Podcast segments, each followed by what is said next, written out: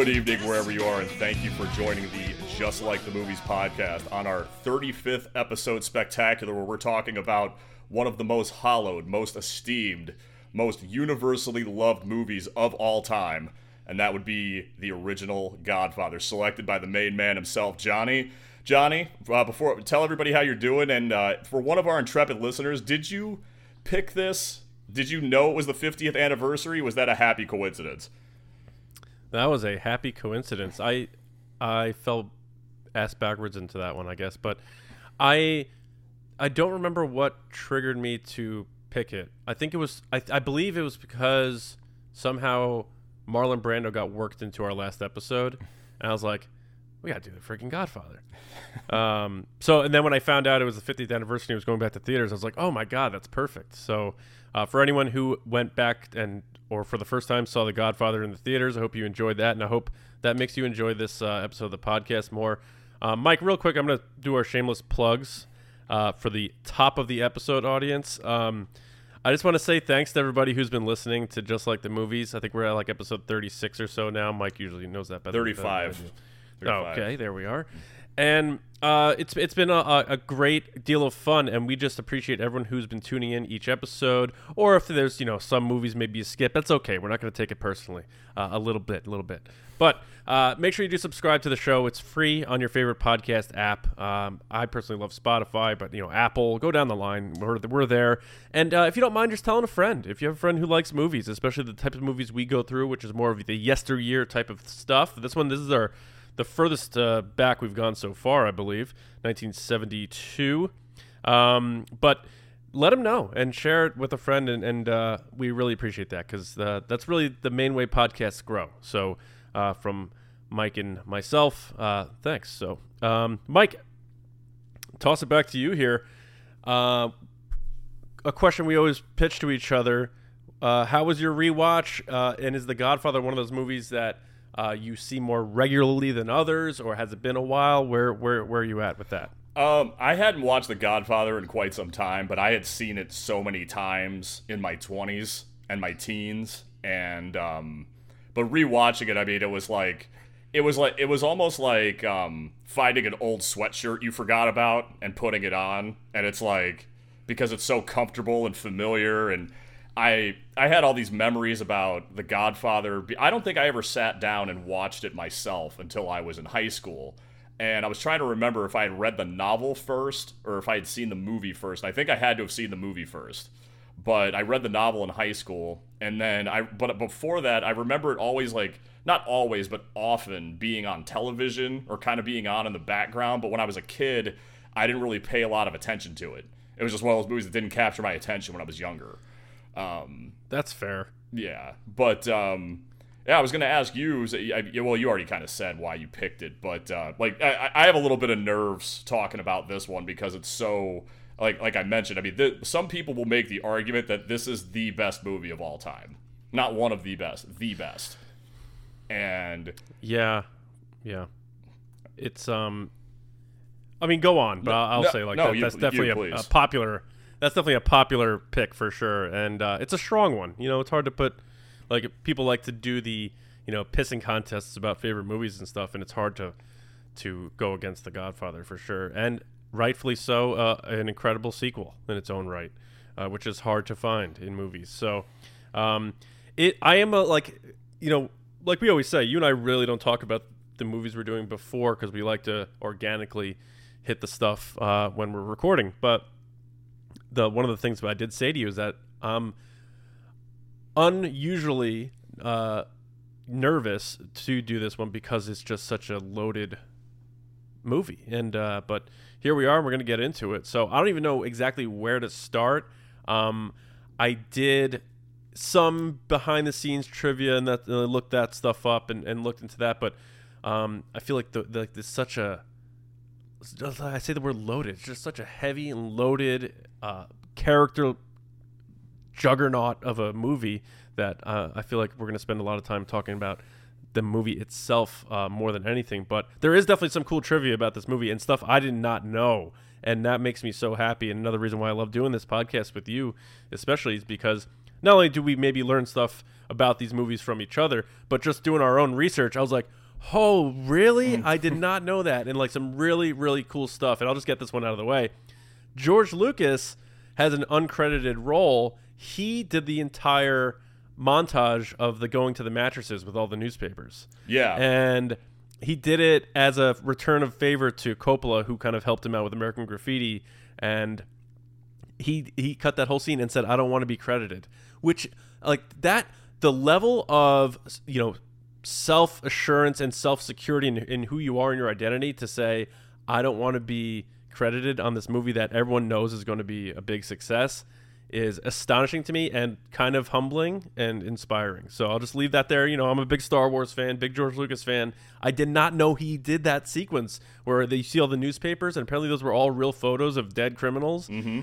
Uh, so then I went and I found that scene again and just rewatched that scene on YouTube. I was like, wow, George Lucas has a, a, contributed to The Godfather. It's amazing. Yeah, there's another connection because part of the reason Francis Ford Coppola got involved with this movie is because his studio was in debt a couple hundred thousand dollars to Warner Brothers because of cost overruns on THX 1138. And uh, Coppola didn't want to do the movie because he thought it would be disparaging to Italian Americans. And uh, he ended up changing his mind, and we got this completely this iconic film out of it because the I mean the movie the, the movie was basically came to be because Puzo when he was coming up, he'd written a couple novels. Uh, I think he'd written like Dark Arena and The Fortunate Pilgrim. I don't know if The Godfather came after that, but he was in a. Uh, he basically got a. He sold the rights to this when he had a 20 page outline of the book. He sold it to this guy named Peter Bart at Paramount, and he basically sold it for the cost of his gambling debts. It was about ten, twelve thousand dollars which he took oh, wow. because he was just desperate. So there one of the things we're going to talk about a little later, I definitely wanted to get into is just the whole blurring of reality and fiction with this movie. I mean, there's so much mob influence behind the camera and in front yeah. of it. And we'll we'll get into a lot of that stuff later. Hopefully you guys will learn something uh, something quite uh, new and uh, entertaining as far as all that goes. But uh, well, as everybody knows, Mike, you and I are mob experts. So. I was actually kind of surprised all the crap I was remembering from because I like I think a lot of kids go through like boys go through that. You get kind of like our age at least. You were kind of fascinated with organized crime. Um, yeah, there, there's a there's a there's an attractiveness and like a, a like a a romanticism glossing over it, especially when Hollywood touch you know puts it touches it and uh, it, it it is a a draw, and like they also show like the allure of the characters in in that same way that we as fans get drawn into uh, learning about it and wanting to know about it from a distance, from a safe a safe safe distance. But Mike, I'm a quarter Sicilian. Are you? Is your family Sicilian at all? No, my uh, not well. Sicilians are like I don't know. It's a weird thing because Sicily's part of Italy, but sometimes people talk about it like it's a separate ethnic group or separate country or something. Uh, no, my family, my father's side of the family is all uh, Southern Italian from like the Naples area. So oh, gotcha. okay. half Italian and then half other stuff. Yeah, mutts. Um, so what did you think about like the the first? Uh, we don't have to go chronologically there, but one thing I, that really stood out to me in this movie um, is how authentic it feels and I know a lot of that had to do with Coppola's shooting style. Uh, the wedding at the beginning uh, between uh, Connie's wedding. Uh, it I'm uh, like before I found out the trivia and stuff, I watched it first because I didn't want the trivia about the movie to influence how I viewed it. So I usually watch first, then look into the facts. So watching it, I was like, wow, this feels like a they're just shooting at a real old Italian wedding. And it turns out he, I guess, wanted it to be that way. So he essentially just told the people there to just have casual conversations and he would do vignettes with that stuff going on mm-hmm. in the mm-hmm. background and it worked like i felt like i was at that wedding in a weird way like i felt like i was sitting at the table across from michael and kay as he's talking to her and i i felt like i was there as they were you know doing the the ceremonious dances and you know all the all the uh, the normal things that you see at a wedding but obviously blown up to this big gigantic backyard mafia italian wedding um, with interesting choices of tuxedos and dresses, I might add. But I, I that was that was one of the first big standouts to me. Obviously, you have Don Corleone in his office doing the I guess what is a traditional thing where you you uh, you can't deny people's requests on on your daughter's wedding. Is that a, is that a tradition? I, I, that's the mythos. Yeah, I don't I don't know for sure, but um, that's the. I'm not doing that. well, you, you don't have to. Oh, okay, good. Uh, I, don't, I don't think. Um, yeah, that Like, was get the hell out of here. when uh well Robert Evans was involved with this. Evans baby. But uh he uh he said and this I mean this isn't the most sensitive thing in the world to say but he you know Warner Brothers as a studio was kind of at a crossroads. They'd had a lot of movies not do well and they were in kind of financial financial strain and one of them was this movie called The Brotherhood with Kirk Douglas. And so when uh, this novel was very hot, it was you know it was on the bestsellers uh, list, New York Times bestsellers list for God knows how many weeks, and they had optioned it years before. And when Evans got involved, he said he wanted to smell the spaghetti.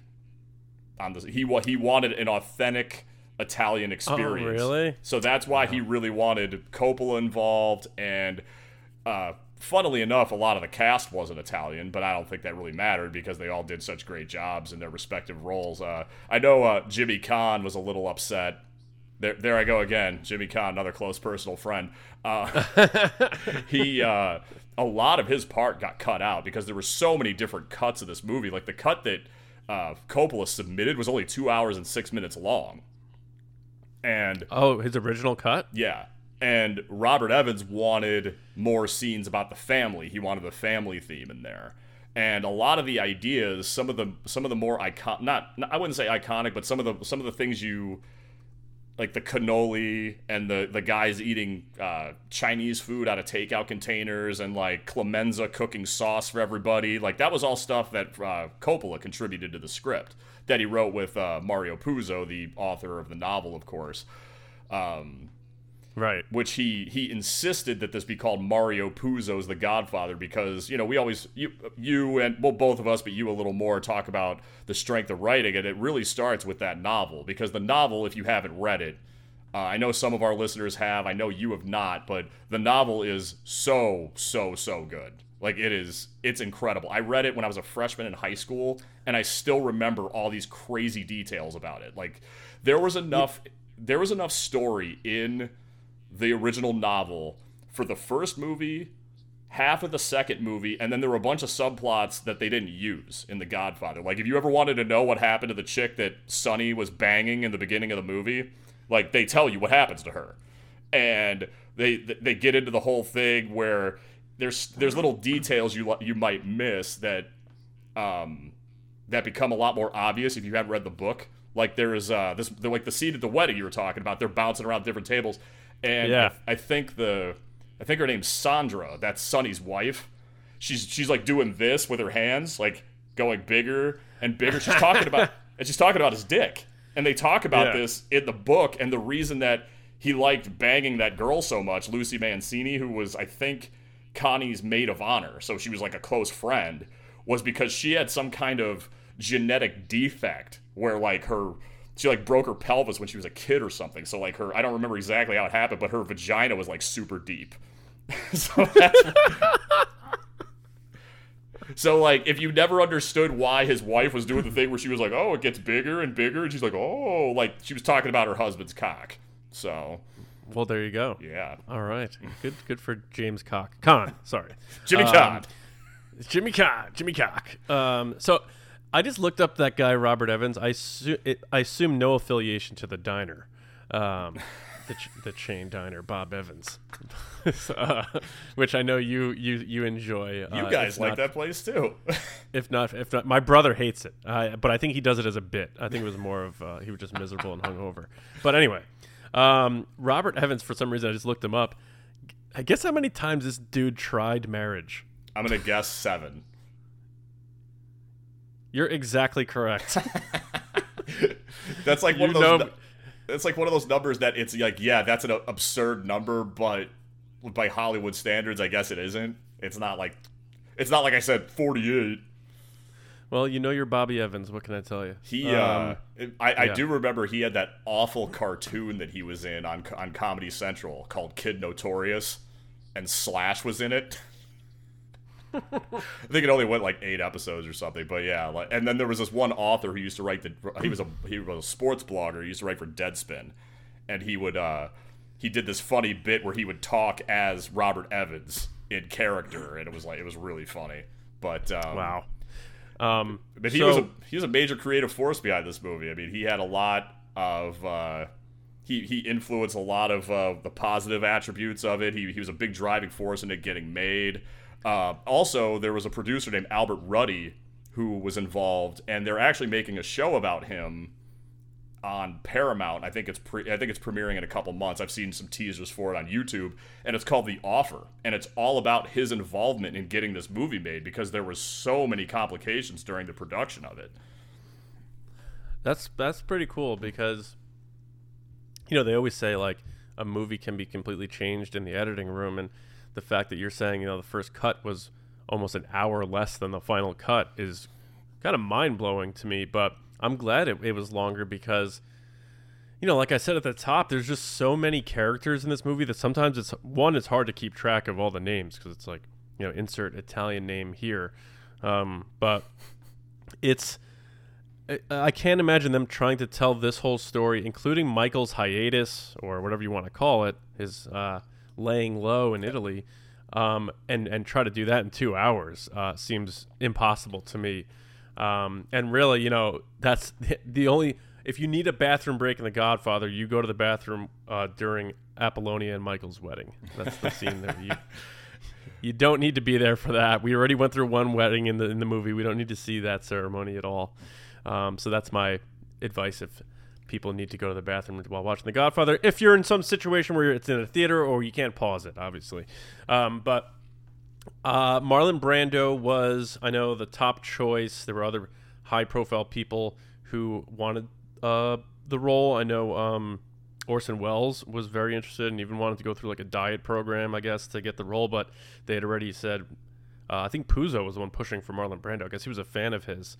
Um, and I, you know, this is very cliche, and we've said it sometimes. I know I'm guilty of it, but really have a hard time picturing anyone else playing Vito Corleone uh, in that way. Obviously, we have De Niro playing the younger version, but I'm saying in that time in the 1940s, Don Corleone, that Vito Corleone, uh, Marlon Brando is the guy. And I'm not even the biggest, you know, Marlon Brando fan. I, I pointed out uh, on our last episode about how Chris Reeve hated working with him at the time, at that, at that point in his career, but um, amazing actor. So, and the way they transformed his look with subtleties, the mouthpiece, and and things things like that. Um, I just thought uh, it's. I really love all the performances in the movie. His has to be my favorite. Um, obviously, he won the Oscar for it, and that whole uh, controversy. But um, Al Pacino also really good because this is like still Al Pacino, really. You know, like you brought up, not getting into the parody version of Al Pacino. so yeah, I mean, this, this was, was his, like this was his good first, Al Pacino. This was his first big movie. Like he was in, yeah. I think he was in Panic in Needle Park, and then then he got into this. He was supposed to be in Bang the Drums Slowly. Uh, he actually he actually committed to that part, but they really wanted him for this. Uh, Robert Evans didn't because he derisively referred to him as the midget. He wanted like Robert Redford or Ryan O'Neal. I was actually pretty interested to see that Warren Beatty, Jack Nicholson, and Dustin Hoffman all turned down the Michael Corleone part. And Jack, Jack Nicholson said in an interview in the early '80s that he did it because he thought he thought that an Italian needed to play the part. And I don't know if this is true or not, but supposedly Al Pacino's family is from Corleone, Sicily. Which yeah, his parents emigrated from there. That's uh, insane. Uh, yeah. That's yeah, insane. he was born here. He doesn't. He well, at least at the time of filming, he didn't speak any Italian or Sicilian, if you want to be specific about it.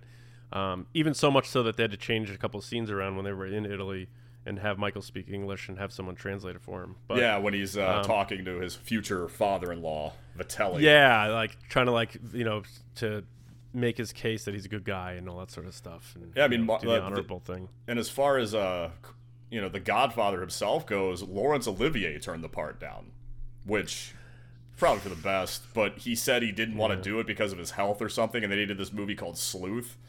And then they were talking about maybe having Ernest Borgnine play him. but It's- It's like you name any old actor, and they were like in line to play uh, Vito Corleone, I guess. But well, I mean, can you imagine if Ted Denslow was the Godfather? just choking on a hot dog, not an orange peel. His hairpiece Uh, was 24.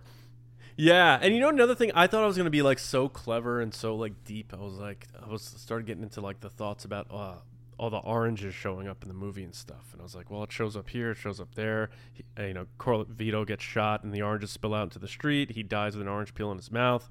What's you know what's the symbolism? Uh, what's going on here with that? And apparently, it wasn't much of anything other than to make help the uh, the sort of tepid color tones uh, a contrast to that in a lot of the scenes. Um, that's what they say. I mean, there are a lot of oranges popping up in this movie. Even when Vito gets home uh, and Fredo comes to see him, he sits down. There's a bag of oranges there. Uh, they insisted that it wasn't anything. Uh, did you did you gather that as well? Uh, I've always heard that it was like oranges were like a like an omen of somebody's death coming. I don't know if they Yeah. wanted to downplay that or if that's just something that kind of evolved over the years, kind of like an urban legend, or if it's like May- Maybe it created itself. yeah, like, through because once the fans. cri- you know once people start, I I think I've said this at least once before, but I remember hearing in a class when I was in college, and it's always stuck with me, is that once you make art, you put it out in the world, it's not really yours anymore. So people can say the craziest things about it, about what it represents or or what Oh, the yeah. symbolism means, and I mean most people aren't going to go for it, but there might be some people who do, and uh, so I don't know if that's something with the oranges or or whatever, but I, that's what I always thought. I always thought the orange, they, it was always when something was about to go down, like that. But um, Yeah, it's it's funny that you say that because I bet directors love when that sort of thing happens when it's something like a smart theory. They're like, "Did you intend on blank?" And they're like, "Oh yeah, totally. It was totally on purpose." I, no fucking idea. I, I just can't believe that a movie like this was shot depending on see this is what's so much fun about doing older movies which you don't have a lot of experience doing is like now everything's so it's like we know everything. We know to the day what the shooting schedules are to the dollar well depending on the hollywood accounting but we have these we have there's you know a whole website that tells you like for this movie for that tells you the budgets of movies and the gross and the gross receipts and all that stuff. For this movie it was they weren't even sure how much money it made. Like they said, the estimates I saw were between 250 and 291 million dollars, and the budget was between six and 7.2 million, which is That's outrageous. yeah. And and the movie was shot over a 60. I've seen 62 days and I've seen 77 days. So you got to think, in about 10 weeks, 10 11 weeks for seven million dollars. That's in you know that's the 1970 early 1970s money, but still they made this movie that was that made about 40 times that. It's crazy, man. And uh, I read that in in a couple places, so I'm assuming this is true. Uh, we're just gonna say it's true now. So go go tell your friends this little factoid. Sonny's death scene cost hundred thousand dollars to film. Yeah. Yeah. That's fucking crazy, man. And- And, and- uh, so that so that's supposed to be the Jones Beach Causeway, which was not far from from where I grew up. Um, maybe t- I don't know, 15, 20 minutes, something like that. Uh, but they did it at a at Mitchell Airfield on like a, an empty runway. They set up the tolls um, there, but that's a pretty like some of the scenes i wouldn't say there's really gruesome scenes in the godfather but i think the sonny's death is just it was so violent and so aggressive in how they killed him that i have to say i, I mean unless i'm not thinking of another gory scene or whatever obviously they you know the, the horse's head in the bed that was a real horse horse's head. Um, but his his him getting shot so many times and and then he's on the ground. They they keep shooting him. They're just like just like putting holes in him. Like that was a fucking gruesome scene. That that that was like like Sopranos esque before obviously before the Sopranos time. But most of the other deaths and stuff are a bit more subtle. Um, i i I'm saying for, for shooting deaths, like Moe Greene through the glasses, it looks a little cheesy. Um, and, and then the, the, the blood comes pouring out. And the blood looks horrible in The Godfather. My only criticism about The Godfather is how bad the blood looks. But uh, Sonny's death, man, that's a brutal death. Oh, Yeah, and it's like it was one of when they they set him up with they put like I don't know what the actual number is. It was over hundred. It was between 100 and 140 squibs. And the special effects guy told James Caan that, "Whoa, I've never put this many on a person before." And he goes, "You did not have to tell me that." and he, you know, it, it- I could just imagine telling a guy like that, like him, that, and like his reaction, because that guy had a reputation even then. Like there was supposed, like he supposedly had a beef with uh, Gianni Russo, who played Carlo Rizzi, and supposedly during the fight scene, he broke two of his ribs and chipped his elbow. Like, and it, and the funny thing is that fake fighting didn't even look that good, you know. by- But apparently he was uh, roughing him up a little bit. And uh, I mean, I'm a little off track about what you were talking about, but yeah, that I, I always Well, thought the hold on. Did, did you see the the missed punch though? yeah, oh yeah, yeah, the, the That mispunch. of the thing. okay, that's such a big miss, and it, it's it's not supposed to be a miss because Carlo WWF style sells it. I thought that was so funny. I was like, oh my god, he does a this whole heavy right swinging Stone Cold Steve Austin hook, and he's about eight inches away from his face. Mm. he completely missed it, and how they shot it. I think usually they try to do it where they're directly behind the person, so you, you can't see the separation. What a whiff! I mean, what that- a whiff! Yeah, that I, mean, Oh. I can imagine that that was an oversight because that's that scene was such a pain in the ass to film, and like you wouldn't think that, but they they said it took like four days, and there were 700 extras involved, and the hydrant going off. There's a lot going on in that. I mean that's that's a lot to just to put a uh, monster Godfather one garbage can involved beating, monster beating on on scene. Um, yeah. I like Yeah, that. Uh, I read somewhere that James Caan actually improved hitting him with the garbage can lid. A lot, a lot of c- cool improvisations in the movie. We'll we'll get to them as they come. We won't uh, just be like, oh, and then they did this, and they did this. Sonny has some of the best moments, and I, I think maybe as a as a younger guy, I wouldn't say now at my age, you know, we're in our, uh, or for argument's sake, coming on forty. Uh, you are forty, and I'm gonna blow your spot up. Um, a fresh forty though. What a good. You're a good looking forty. Oh, so let's stop. just yeah. Um, our audience has no idea what you look like. So other than It's probably other, better other than other than a uh, a more charismatic, funnier, uh, deeper voiced Frank Zappa. Um, but uh, no, James. I feel like like as a teenager watching The Godfather, like you were saying, like it's it's it's it's one of those things like machismo thing, and and and young guys love Scarface and The Godfather and all that stuff, especially rappers on MTV Cribs. Um, but yeah, Sonny, like Sonny, is the one I think as a younger guy watching that movie, everyone's like, I want to be Sonny because he's badass and he just beats everybody up and nobody says takes he doesn't take crap from anybody and blah blah. blah.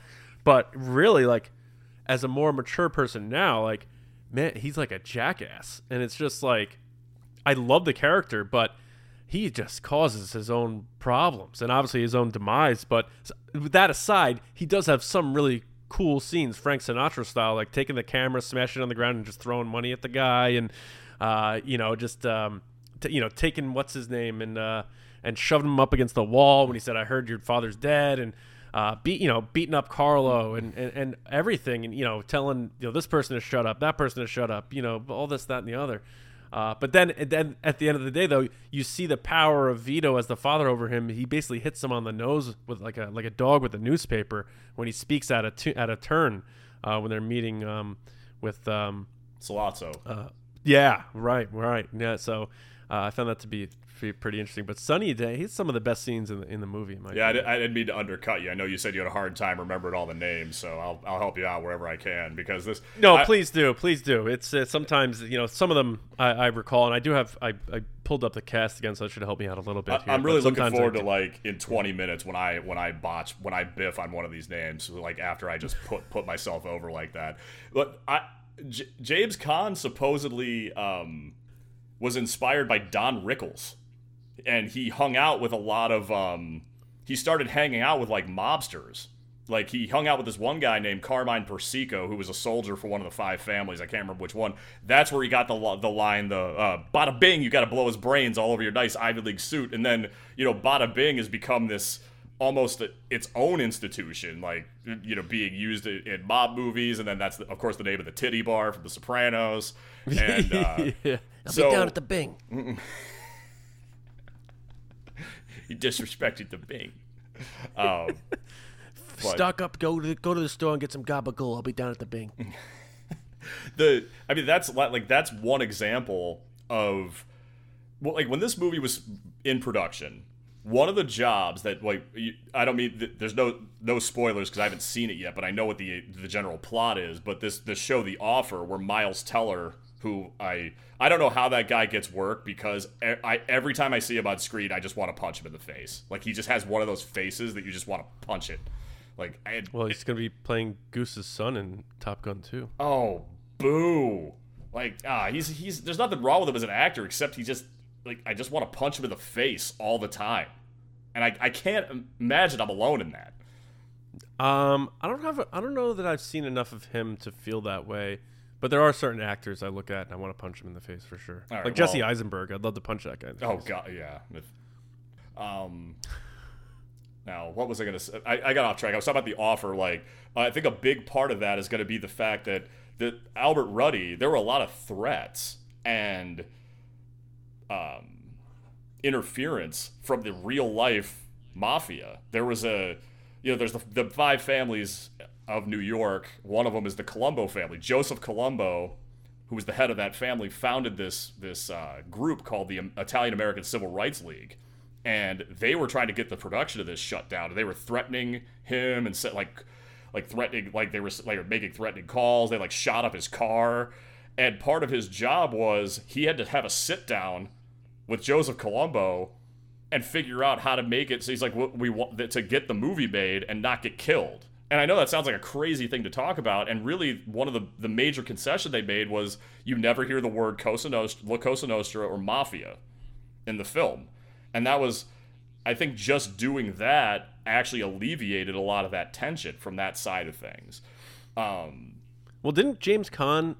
I don't know if this is true. Uh, you know, this is all hard stuff to prove, and maybe you can even call it hearsay. But I thought I heard or saw James Caan like hung out with some questionable characters in preparation for this. yeah that's what i was Um, saying that that carmine Persico okay. guy was one of them That- Okay, that so was- I, I, yeah, all right. that was I one wasn't of sure them. how close he got to those people. Yeah, in he, terms of, like, there was actually a rumor that one of the actors, and he's probably the most likely culprit. One of the act, one of the principal actors, got so into the research that he went along on like a, they were like gonna bust up a picket line or something. He went with, and and he was like he was there with them, but somehow the studio managed to keep all that quiet. But it- I mean, this is this is the kind of movie that like if you people talk about its authenticity and all that stuff, and it's because the mob was heavily involved, and, and the the studio was so mad about it that the produ- like Albert Ruddy got fired, but then Robert Evans convinced them that it was for the best, that it was to get the movie done and to make it like to make it the best like as accessible to audiences as possible. So they ended up hiring him back. Two of the actors involved were hired because of their actually three of them were mobbed up.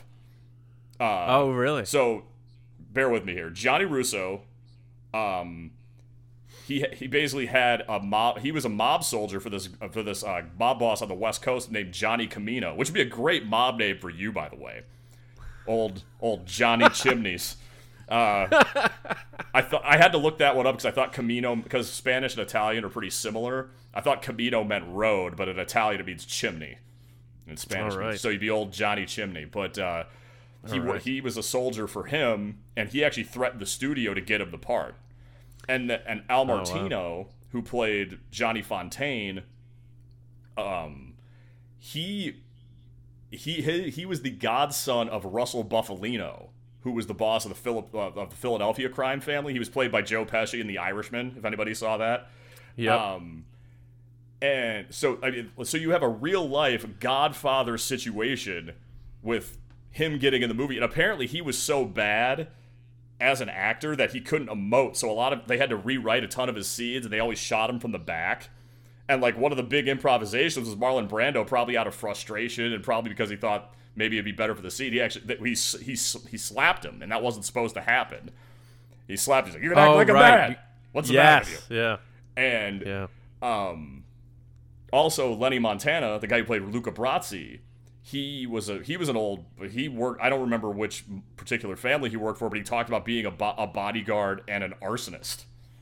So these are all guys with real life mob connections who were in the principal cast. So That's pretty. That's pretty. That's cool. I mean, that's uh, a little authentic authenticity. Oh, yeah, yeah thing one last thing. So the guy who played Clem- Clemenza, maybe not the last thing, but I just remembered this too. Uh, Richard Castellano, his uncle would visit him on set, and his uncle was Paul Castellano, who later became the acting boss of the Gambino crime family. He was the one that John Gotti shot outside of the Sparks Steakhouse in the in Oh, the wow. 80s when he took over the family. He killed him to take over. Well, and I, I read that Castellano didn't want to come back for the sequel for varying reasons. Um, so they created a new character for Godfather Part Two. Yeah, that Uh, was uh, so- Frankie Five Angels. You actually see a little glimpse of him at the wedding reception if you if you look hard. Ah, okay. Yeah. Um, I, I wonder sometimes how far, you know, in a joking way, actors take like getting into their character. It's like, yeah, James Caan murdered five people in preparation to play Sonny Corleone in The Godfather. James Caan beat up all of his girlfriends during the production of this film to get in character for it. James Caan had sex with bridesmaids at random weddings throughout the tri-state area in preparation for his scenes as the long-donged Sonny Corleone. Dude, You know what I'm talking about, Mike. You know what I'm talking about. Oh, man. all right. So, I, I mean, I knew it was gonna happen. I just didn't know where. It's like I mean, you set yourself up before when you're doing this, talking about the sizing scene. I'm so talking about I a scene of the movie, man. I'm not drawing any Hey, look. parallels. life imitates art, and and the other way around. All right, Not not drawing Um, any parallels to Santino sausage. sausage. I'll be down in a minute. Yeah, what? The, there was actually a, a And an then inter- Tom chuckles like it's such a bro code. Yeah. he's just like, "That's our Sonny." Well, he had a mistress too. That was one of the Like, lines. From, they all uh, did, right? Yeah, I mean, they, they Guban, yeah, they, you know, you have one of those. Um, everybody knows, but nobody says anything. I think that was actually a, was that a line later in the movie, or was that in Godfather 2, where Michael tells him he's like, you could take your wife, your kids, and your mistress and go to Las Vegas. And he's like, why do you hurt me, Mike? Yeah, yeah, right, right, Um, right. Yeah, Gianni Russo actually like Marlon Brando like kind of pulled rank a lot on the set of this thing. Like he, you know, he was the big actor, he was the big name, and um, he would complain about some of the amateurs he was working with. Like he complained about Al Martino, so they would like scale down his part and like because he couldn't emote on screen. He was like a nightclub singer, um, that you know had mob And he- connections. So Fon- Fontaine is pretty much loosely based on Frank Sinatra, as far as I understand. Well, that's it- that's what they say, but you know, some people deny it. Some people say it's true. I mean, there, there's a bunch of real life analogs, but like just to finish this point real quick, uh, Gianni Russo had a moment where Marlon Brando was kind of bad mouthing him on set, and he said something to him like, "If you keep if you keep messing with me and try to get uh, try to get take this part for me," he said, "I'm gonna." He said something like. It was something crazy, like I'm gonna, I'm gonna knock, I'm gonna, I'm gonna knock open your chest and I'm gonna suck on your heart or something like that. And then Jesus. but Marlon Brando thought he was acting.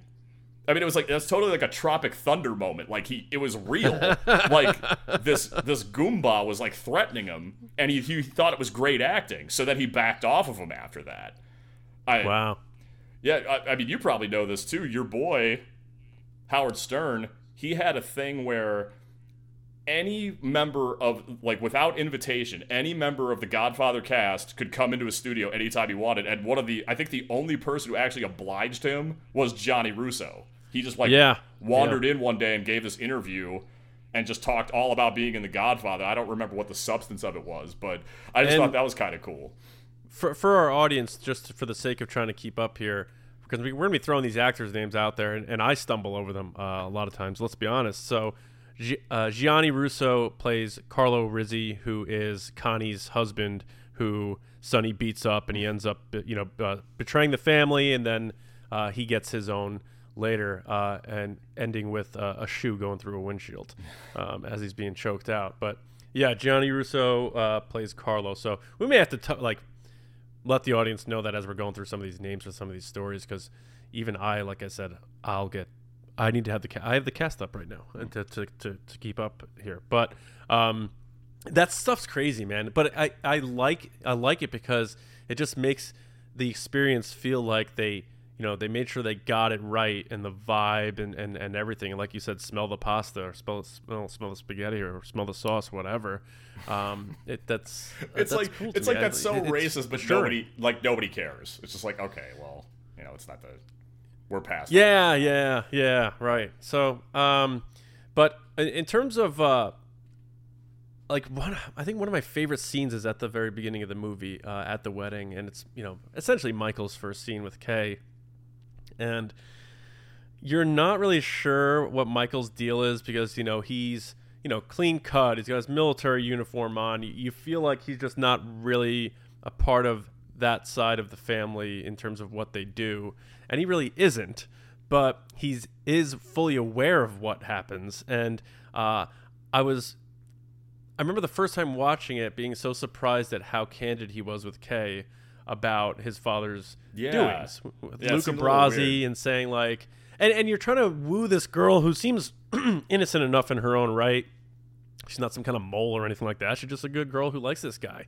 And I don't know if that you start the the the wooing or relationship with that story where you're like, yeah, my dad said either your brains or the signature are going to be on this contract. Um, yeah, and for some reason, Michael uh, felt compelled, and I don't know if that is their the storyteller's way of letting us know that he is very comfortable with Kay and feels secure with her, and that's a good way to push that relationship forward without doing too much. Um, that's possible, or it's just a matter of Michael being, excuse me, Michael being just um, candid about that—that sort of stuff. I, mean, I mean, I, I d- didn't you find that odd though, uh, I- like from a character perspective. I did, but when you, the more you see Michael on screen, the more you realize that th- there's this kind of stereotypical trait about kind of men with leadership qualities that they're extremely decisive and they just they make a decision and they just it's like this is how things are going to be.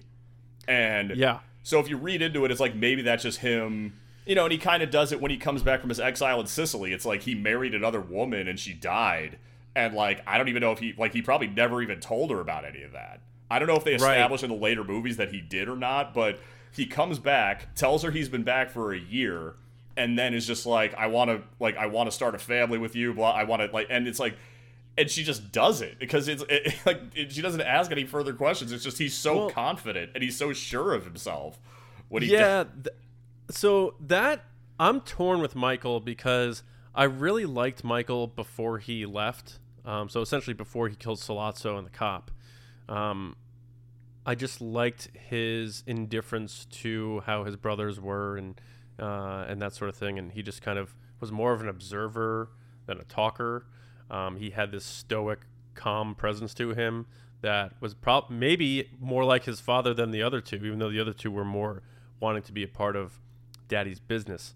Um, but then, like when he comes back, he's a completely different person. He's more jaded, um, and he's fully sort of pulled into all of this, especially once his dad gets shot up, and that's that was the the turning point because he still kind of went back to his ways. Him and Kay go to, to a you know Radio City and stuff like that, and he, he's still doing the boyfriend thing. But then once his dad dies, he just gets like vacuumed right into the chair uh, because you know Sonny just uh, just burning everything in his sight.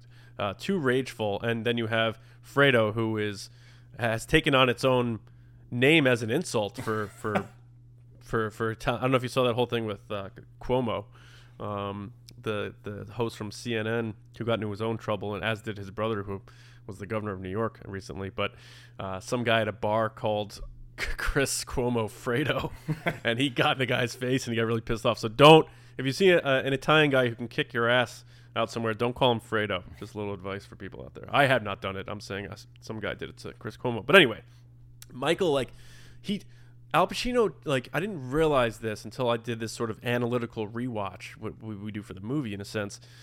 His whole body language and his level of eye contact completely changes when he comes back from Italy than before. Like, he used to look down a lot as he would talk, and like when he's talking to Kay and telling that story about his father, he's looking down a lot at the table, and then you know he says that that that amazing line that's so subtle, but I really love it. He said, "That's a true story. that, that's my family, Kay. That's not me." Uh, I love that. Uh, I don't know why. That's one of my favorite parts in the whole movie, and Al Pacino does such a good job. But then, like later in the movie, his stares at people like will burn a hole through you and i don't think a lot of people can can pull that sort of look off but the best example is when they're in vegas and fredo is just completely clowning it up and then like you know s- sucking off Moe Greene and and that my my favorite line in the entire movie might be my one of my favorite lines in any movie is fredo you're my older brother and i love you but don't ever take sides with anyone against the family again ever and he does it a- after inhaling. He does that with smoke in his lungs. He, he does a, an, um, uh, a nose inhale of his cigarette, and he's just staring up. We don't see Fredo, but he's looking past the camera. He does not blink. It's very like Hannibal Lecter. He does not blink. Does not do anything. He, like you said, very decisive, very assertive, and you know this guy means what he's saying. And it's a, it's just like it's like two different characters. It's like, and it's funny because when he goes to Italy after he kills those guys, it's the exact half part of the movie. I checked. So it's like you get this version of Michael, and then you get the other version of Michael, and it's and how he carries his body language and his looks and everything, completely different and uh, incredible, incredible performance. Yeah, th- I mean that's one of the one of the reasons that the performance is so celebrated. I think is just the fact that the evolution of Michael Corleone. I mean, throughout the series, but especially in this movie, he goes from like even his voice kind of changes. Like when he's talking, like it seems like he's talking a little higher hmm. pitched and a little faster. Like he's trying to like, eh, but then like as the movie goes on, it he he becomes more settled in and he kind of just talks at his pace and says what he wants and like you said the eye contact his body language changes like i read i, I didn't notice this but I, I did read this that you start to notice that it's like he starts to stoop his shoulders because it's almost like he's starting to feel all the pressure on him to do all these Oh, things. interesting. That's and cool. um yeah i mean like his his evolution as a character from being this you know it's one of those things where you said him killing Sollozzo and McCluskey it's one of the things I thought that was interesting was how people talk about it's like well that was like a huge turning point for him it I mean it was in terms of him committing to his father but I would say that Yeah. the hospital bed scene was more important where he that's where he declares loyalty and his father's crying and supposedly those were real tears from Marlon Brando which adds to the scene but um you know Michael just but the thing that people overlook is like the guy was a war hero in World War II like he that has to involve killing people right like how this isn't it you know, I, I don't know why for some reason when people talk about that scene, it's like this big. It's like I'm sure that he killed people in war before. It's hard to be a war hero without killing people. Generally That's a great point speaking, because yeah, that one cop does say he's a war hero. Yeah. So and, and so it's not only it's not only that he is, it's that a lot of people that probably shouldn't even know that know that somehow. So he must have done some pretty publicized things. well, in the uh, in the book, they like one of the many many details that don't get transferred to the screen. I mean, don't get me wrong, the book. I mean, the movie does is a it's a fantastic movie, but no no matter how great a film adaptation is of a great novel, they're never going to be able to cover everything. And Right. one of the things that was left out was that he his exploits were covered in Life magazine when he came Oh, back, and he was a. Na- he was a Navy Cross winner, which is the highest. That's the high, besides the Medal of Honor. That's like the highest known military accolade there is. So That might be a, a good omission. I feel like um, because I don't know that. I'm not saying you know the books is the original content.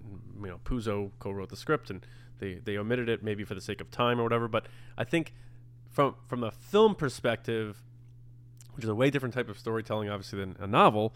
I think it would have put too much of a celebrity public figure spotlight on Michael, which would have been odd to look at it from well, that. well, lens. it's conveyed pretty. It's conveyed pretty effectively when just some random detective knew it.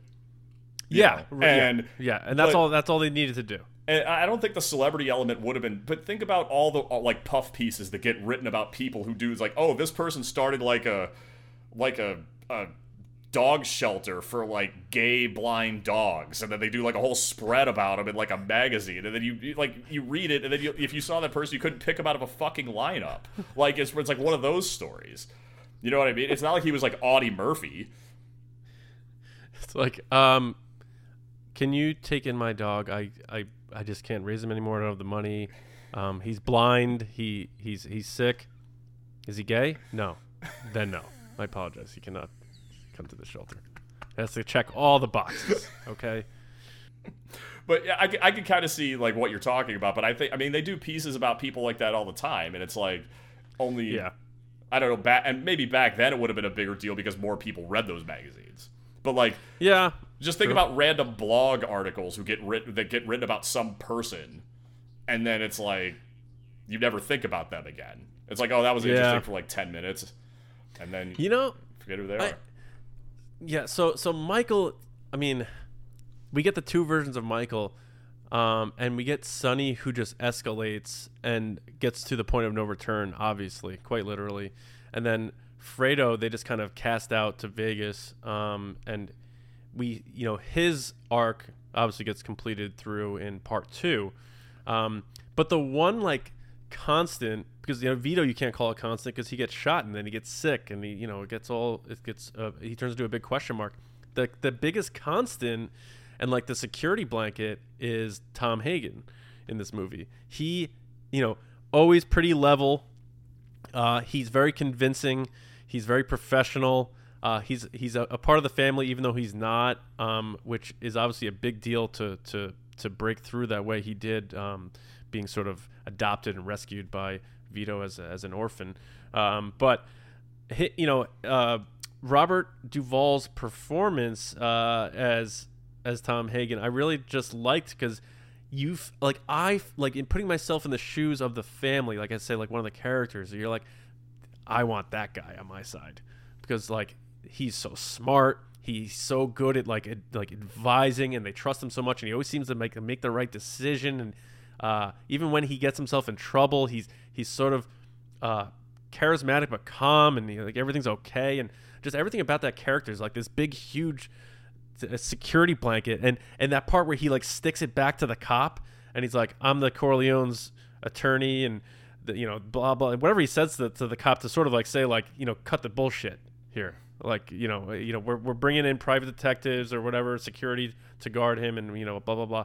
He kind of like used u- used law jargon to to back off the corrupt cops and i thought that was one of the most badass scenes in the movie and it doesn't involve any violence i thought it was really cool Yeah, I mean, when when somebody's being unflappable and they're totally in command of a situation that they're unfamiliar with, and they square it away in about five seconds, that's always impressive. That's a shortcut to somebody having respect on screen. They do it, uh, they, I mean, in numerous places. But the, uh, you know, like he's getting yelled at by Jack Woltz, just like just screamed at. He's just like. Uh, I, oh, I'm, I'm gonna leave. Uh, he just basically, well, thank you. He says, thank you for a pleasant evening. I'm gonna, uh, I, if you can have my car, take, if you have your car, take me to the airport. The dot insists Yeah, he like wipes his mouth with his napkin. He's like, "Thank you very much. This has been great." Uh, Like- and then, Yeah, like he's horse polite, but he knows it's over. It's like it's time to go. Like there's no sense in wasting either either of our times with this. now I know sometimes that's a tactic to further piss someone off without taking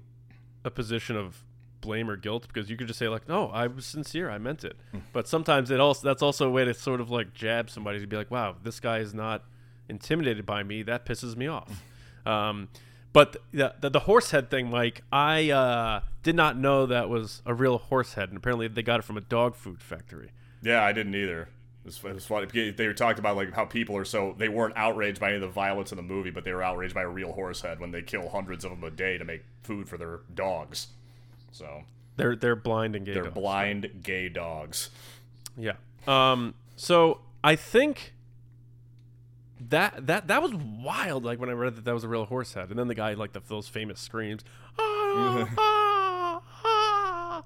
Um. But what what what would you do if you woke up and there was a dead horse head at the bottom of your bed? Oh, I have no idea, man. That's like one of those things. I don't think you could really prepare for that or anticipate what your actual response would be. I'd be like, I'd be like, I'd be like, whose horse is this? No, I don't. I'd be like, who? Did I not lock the front door? Like, who got in my house? with A fucking horse head.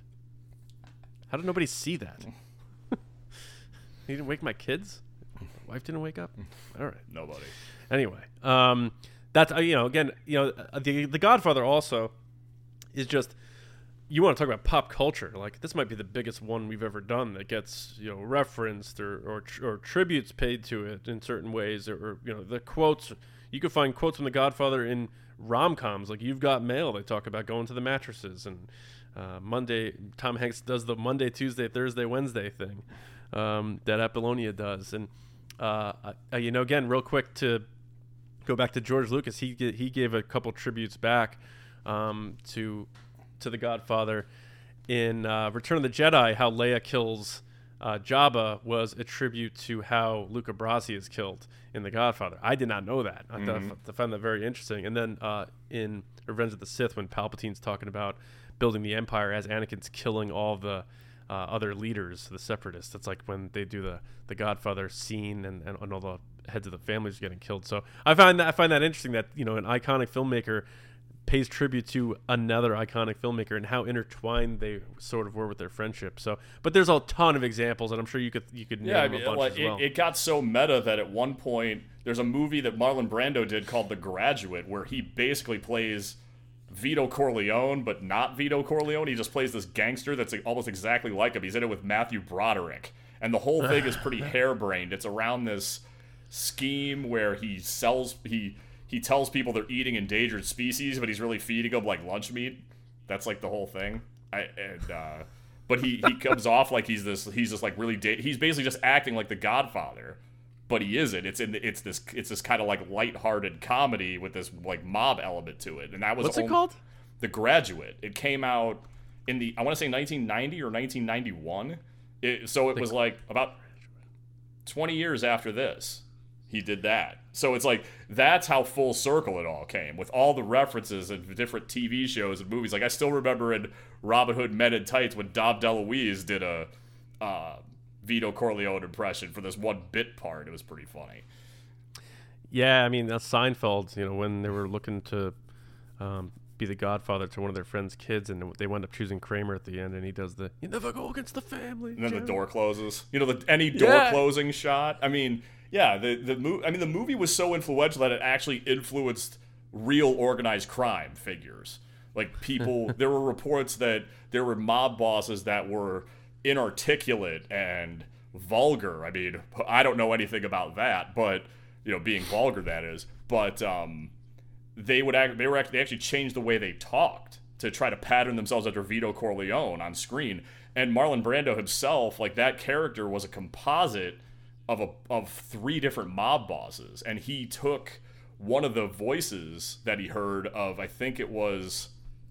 Uh, it was one of the. It was one. I think it was Vito Genovese. No, it was Frank Costello. He was doing. He was doing some kind of congressional testimony. It was televised, and he said he got that that signature whisper from him, like the whole "I'll make him an offer he can't refuse." Like he he yeah. got that from that, and then he was also supposed to be a composite of Carlo Gambino, who was the head of the original head of the Gambino family, who was a little more low key, and Joe Profaci. Is that th- what? Isn't Frank Costello the Departed Jack Nicholson's character? Well, that's the name, but they oh. just they just took that name. Yeah, I mean that's a that I mean that's a classic gangster name. You want to. Uh, but he was ba- that character was based on Whitey Bulger. The, oh right, the right, Boston right, gangster. Right. Um, right. Oh, the Mike that movie was called uh, the freshman. Oh, the freshman, the graduate. Oh, god damn it! Yeah, the graduate's the fuck one with fucking Mrs. Robinson. Are you it. seducing me, Mrs. Robinson? Yeah, sorry, but oh, okay. When did it come out? Uh, you you were right. It was 1990. Okay, well, dude, how about not, not to go on too much of a tangent here, but man, Marlon Brando really stopped want, acting well after like the 19 after like Apocalypse Now. He was nominated for like after Apocalypse Now, he was nominated for three Golden ra- Raspberries for Worst Actor. Oh, Island of Dr. Moreau had to be one of them. You uh, are correct. Probably also, the, sc- probably the score. No, not the score. No, okay. The Formula in 1980, uh, and also Christopher Columbus: The Discovery in 1992. Oh man, I forgot about. Was that the one where Gerard Depardieu played Columbus? I think so. Oh, yeah. Or was that the one where Tom Selleck played Columbus? No, oh no, Tom Selleck played King Ferdinand. Oh. Uh. I, yeah, I don't. Oh, uh, George Car- Corraface played Christopher Columbus. I don't know who that is. Never Georges mind. Georges Cor- whatever. Anyway, we're here to talk about The Godfather. Yeah, this is this isn't some half-ass like Spanish uh, colonial podcast. We're gonna talk. we're, t- we're here to talk about organized crime post World War II. Um, Yeah. Well, I mean, what what a loaded cast. Like you know, like when you think about the cast of this thing, like it's like the the freaking Beatles, man. You have freaking well, that's what Robert Duvall, Marlon Brando, Al Pacino. Like in in retrospect, really, because like you were saying, this was to your point, this was um, Pacino's first major movie and stuff. But uh, the cast itself, as a an ensemble, wow, wow that aged well, huh? Well, Even you're- Tali- uh, Talia Shire, his uh, his uh, niece, sister. or oh, it's his sister. Yeah, Francis Ford Coppola's yeah sister. Um, he didn't want to put her in because he was like a little nervous about uh, uh, nepotism and stuff See, like that, that. that doesn't track for me at all because he had no problem putting his baby in it. He had no problem putting his mom in it. He had no problem putting his like his father in it. oh yeah, it. Sofia Sofia Coppola plays one of the babies. Yeah, she's the she's the baby that gets baptized. That's her first. She Now, can can we debunk something? Because I read on one of these sites, so it's, you know it's got to be true. yeah, right. Unless he made this up, I read that Tom Green plays one of the babies in the movie. Did you read that? No, I know it sounds insane. that doesn't I make it. I I don't even, was he even born yet? He was born in like 1970 or 71. Where, so they got this Canadian baby to be in fucking The Godfather. I, I dude, it's probably BS. If I forget, like who who would make that up? You're gonna have to, you're gonna have to cite your source on that one, big man. I, I you know Uh, the it's called the Onion. I don't know if that's which baby. There's only like um the little baby who's smoking a cigar. well, we did we did Who Framed Roger Rabbit like eight months ago. Oh shit! what what what what year is it? no, it's probably BS. But I read it, and I thought that was uh, Yeah, I, mind blowing. So I, I have no idea. I I don't I don't think that's true. But. no, it's probably not true. It's probably not true. Um, So you brought up so- Tom Green, and I don't even I don't even know fucking which way is up now. Well, listen, I, I mean, I was a big Tom Green fan. I think a lot of us in, in that age group were back then. But um, actually, his stand up is pretty underrated. But let's get back on track here. Um, yeah, Talia Shire, obviously more famous for playing uh, Adrian in Rocky. Um, Sylvester Stallone, I think, uh, actually wanted to play one of the roles in this. I don't know if it was Sonny or somebody. He wanted to get a role in The Godfather. It didn't work out, but they wound up obviously working together on on Rocky, and he won an Oscar for that. So good for him. Um, but uh, she's she's so good in this movie uh, as Connie, and uh, you know she's very believable as sort of that Italian sister sort of thing. And uh, I read that that scene, the the final scene where Carlo tries to purposely antagonize her in order to and abuse her in order to make her call Sonny because he's setting him up to kill him uh, she breaks everything. And I remember writing this down in my notes. I was like, I wanted to ask you, talk to you about that. Like, there's no way they did a second take on this. And and I then I wound up because, like I say, I watched first, then check out the trivia. I guess they didn't do another take, but not because of the scene setup, but because something with she broke her shoe and the way she was hobbling around and stuff. They just loved uh, everything she did in that one take that they didn't feel the need to do a setup and, and redo it. They felt that it was very authentic in terms of how uh, they both nailed down that scene. And she really smashes the shit out of that whole set, man. So that would have been a lot of cleanup, a lot of resetting up, get the new props and in the placement for the continuity and stuff. So I just assumed that was a one take thing, and I, I believe it was.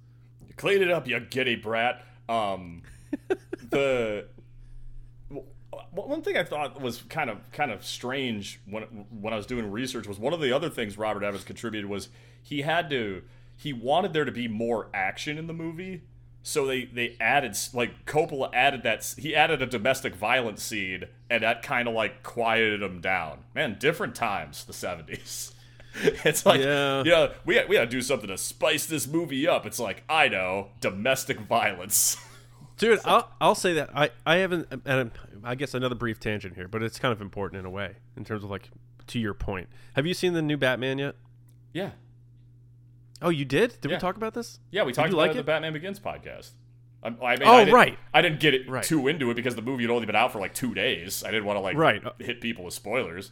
Okay, yeah, because I, I haven't seen it yet, but I did hear, and maybe you and I already talked about this, so forgive me for my dementia. But uh, Colin Farrell was saying they wouldn't let him smoke as the Penguin in the movie, and it's just like that is so bizarre that, that, that that's where we are in, in the way. Yeah, it's like uh, yeah, that's the today. line. It's you know we could do you know we- Murder is fine. Rape Yeah. is fine. yeah, murder, like gay incest, like sex changes, all that stuff's cool. But no, smoking on screen, no, can't do that. None of it. We cannot. The kids will start smoking. Um, but anyway. By to- the way, to- I wanted to mention at the top, but you know we kind of just went right into it. Uh, I thought it was pretty funny how you tweeted about how we're like this is how we're doing the Oscars. We're talking about like a classic movie instead of act because I I don't even know. I know that that Power of the Dog movie got nominated for like nine Oscars or something, and I watched that thing, and I'm gonna tell you that thing is a slog, dude. That is not an entertaining. Aren't film. most Oscar movies slogs though? they don't have to be. Like a movie can have that kind of like sometimes you can watch a movie and you can know that it has like that kind of artistic gravitas that is just Oscar bait, but you can still enjoy it. But this was not one of those movies. And guess who directed it? Oh, uh, oh, it was. Was it Jane Campion? Or The same like lady who made The Piano. Oh, the piano. the Piano. Go figure. Yeah, I'm not seeing that movie. Yeah, I'm like. I, the, and it was so funny because I had like random. I had two or three random people ask me. One of them was my chiropractor who listens to the show sometimes. He he asked me if I'd seen the power power of the dog, and he was like, he's like, oh man, was that bad? I was like, I, lo- I love that. I love that you uh have that like relationship with your fucking chiropractor. Just talking about movies and shit. yeah, that's cool. It's all good. It's like it's like it's like Jim, Jimmy Cameron, Jimmy Caan, and your chiropractor are your three best friends apparently. Um, and I'm way down the list. Close close personal 50. friends. Yeah. Yeah. Um, so what what did you think about the um, like the uh, dichotomy between the family and stuff? Because you know, at the beginning of the movie, you're like, wow, this is like a full family, a full group, and the, all the guys in the room and stuff. And then all of a sudden, like, you know, you take Sonny out of the equation, and it just feels very thin. Um, but in terms, and they send Fredo obviously to Vegas too. But what what do you think about the overall? Because you have two brothers, so you're you're a family of three brothers. So did you feel any like sort of like familiarity with how the brothers interact with each other? Uh, what what do you think about the authenticity of the, the relationship between between the family from father to uh, the sons? And, and, you know, the mom is pretty much out uh, on the uh, periphery, sort of like what from outside looking in. She really wasn't involved. It was like more of like the boys' club or whatever. But uh, what you what do you think about uh, those relationships? Well, there's the a, there's a lot going on there. and I don't want to get too personal about you know my family, but I No, know, no, no, no. That's not what I meant. Yeah. No, it's fine. I mean, like the, I know part of Fran- uh, Coppola's process was he had these rehearsals where they would just sit down to dinner and like interact with each other, and like from there try to figure out their roles in the family and all that stuff. And that's where a lot of that came from. Particularly, you know, that I would guess that seat at the table where Sonny is talking about business, and then Carlo asks him for a favor. That he's like, "Hey, we don't talk business at the table." Yeah. the you know there's there's there are pretty i don't know about sh- not cliches but there's kind of like shop worn tropes that get reused in literature and then they show back up in television movies and i guess um i know this might be kind of a reach but i remember picking this up somewhere i never read it myself but um the, the the relationship between the brothers was kind of influenced by the novel The Brothers Karamazov. There was like the hot-headed kind of tough one, like the warrior archetype, and then you have kind of like the counselor, who's kind of like who's also from the outside adopted. Then you have the kind of the weak one, and then you have kind of the the I guess what you would call the chosen one or the prodigal son who returns and has kind of the it, it like maybe what you said kind of is the most like his father despite what it may seem even though he went out of his way he went to an ivy league school he joined the military you know it seemed like he would like and you know they actually have that great scene that was actually rich, written in an uncredited rewrite by robert towne who is pretty famous for chinatown i mean i'm sure he's done a bunch of other things but every Oh time I, man, what a good good movie that is. Too. yeah. I hear that name and I instantly think of Chinatown.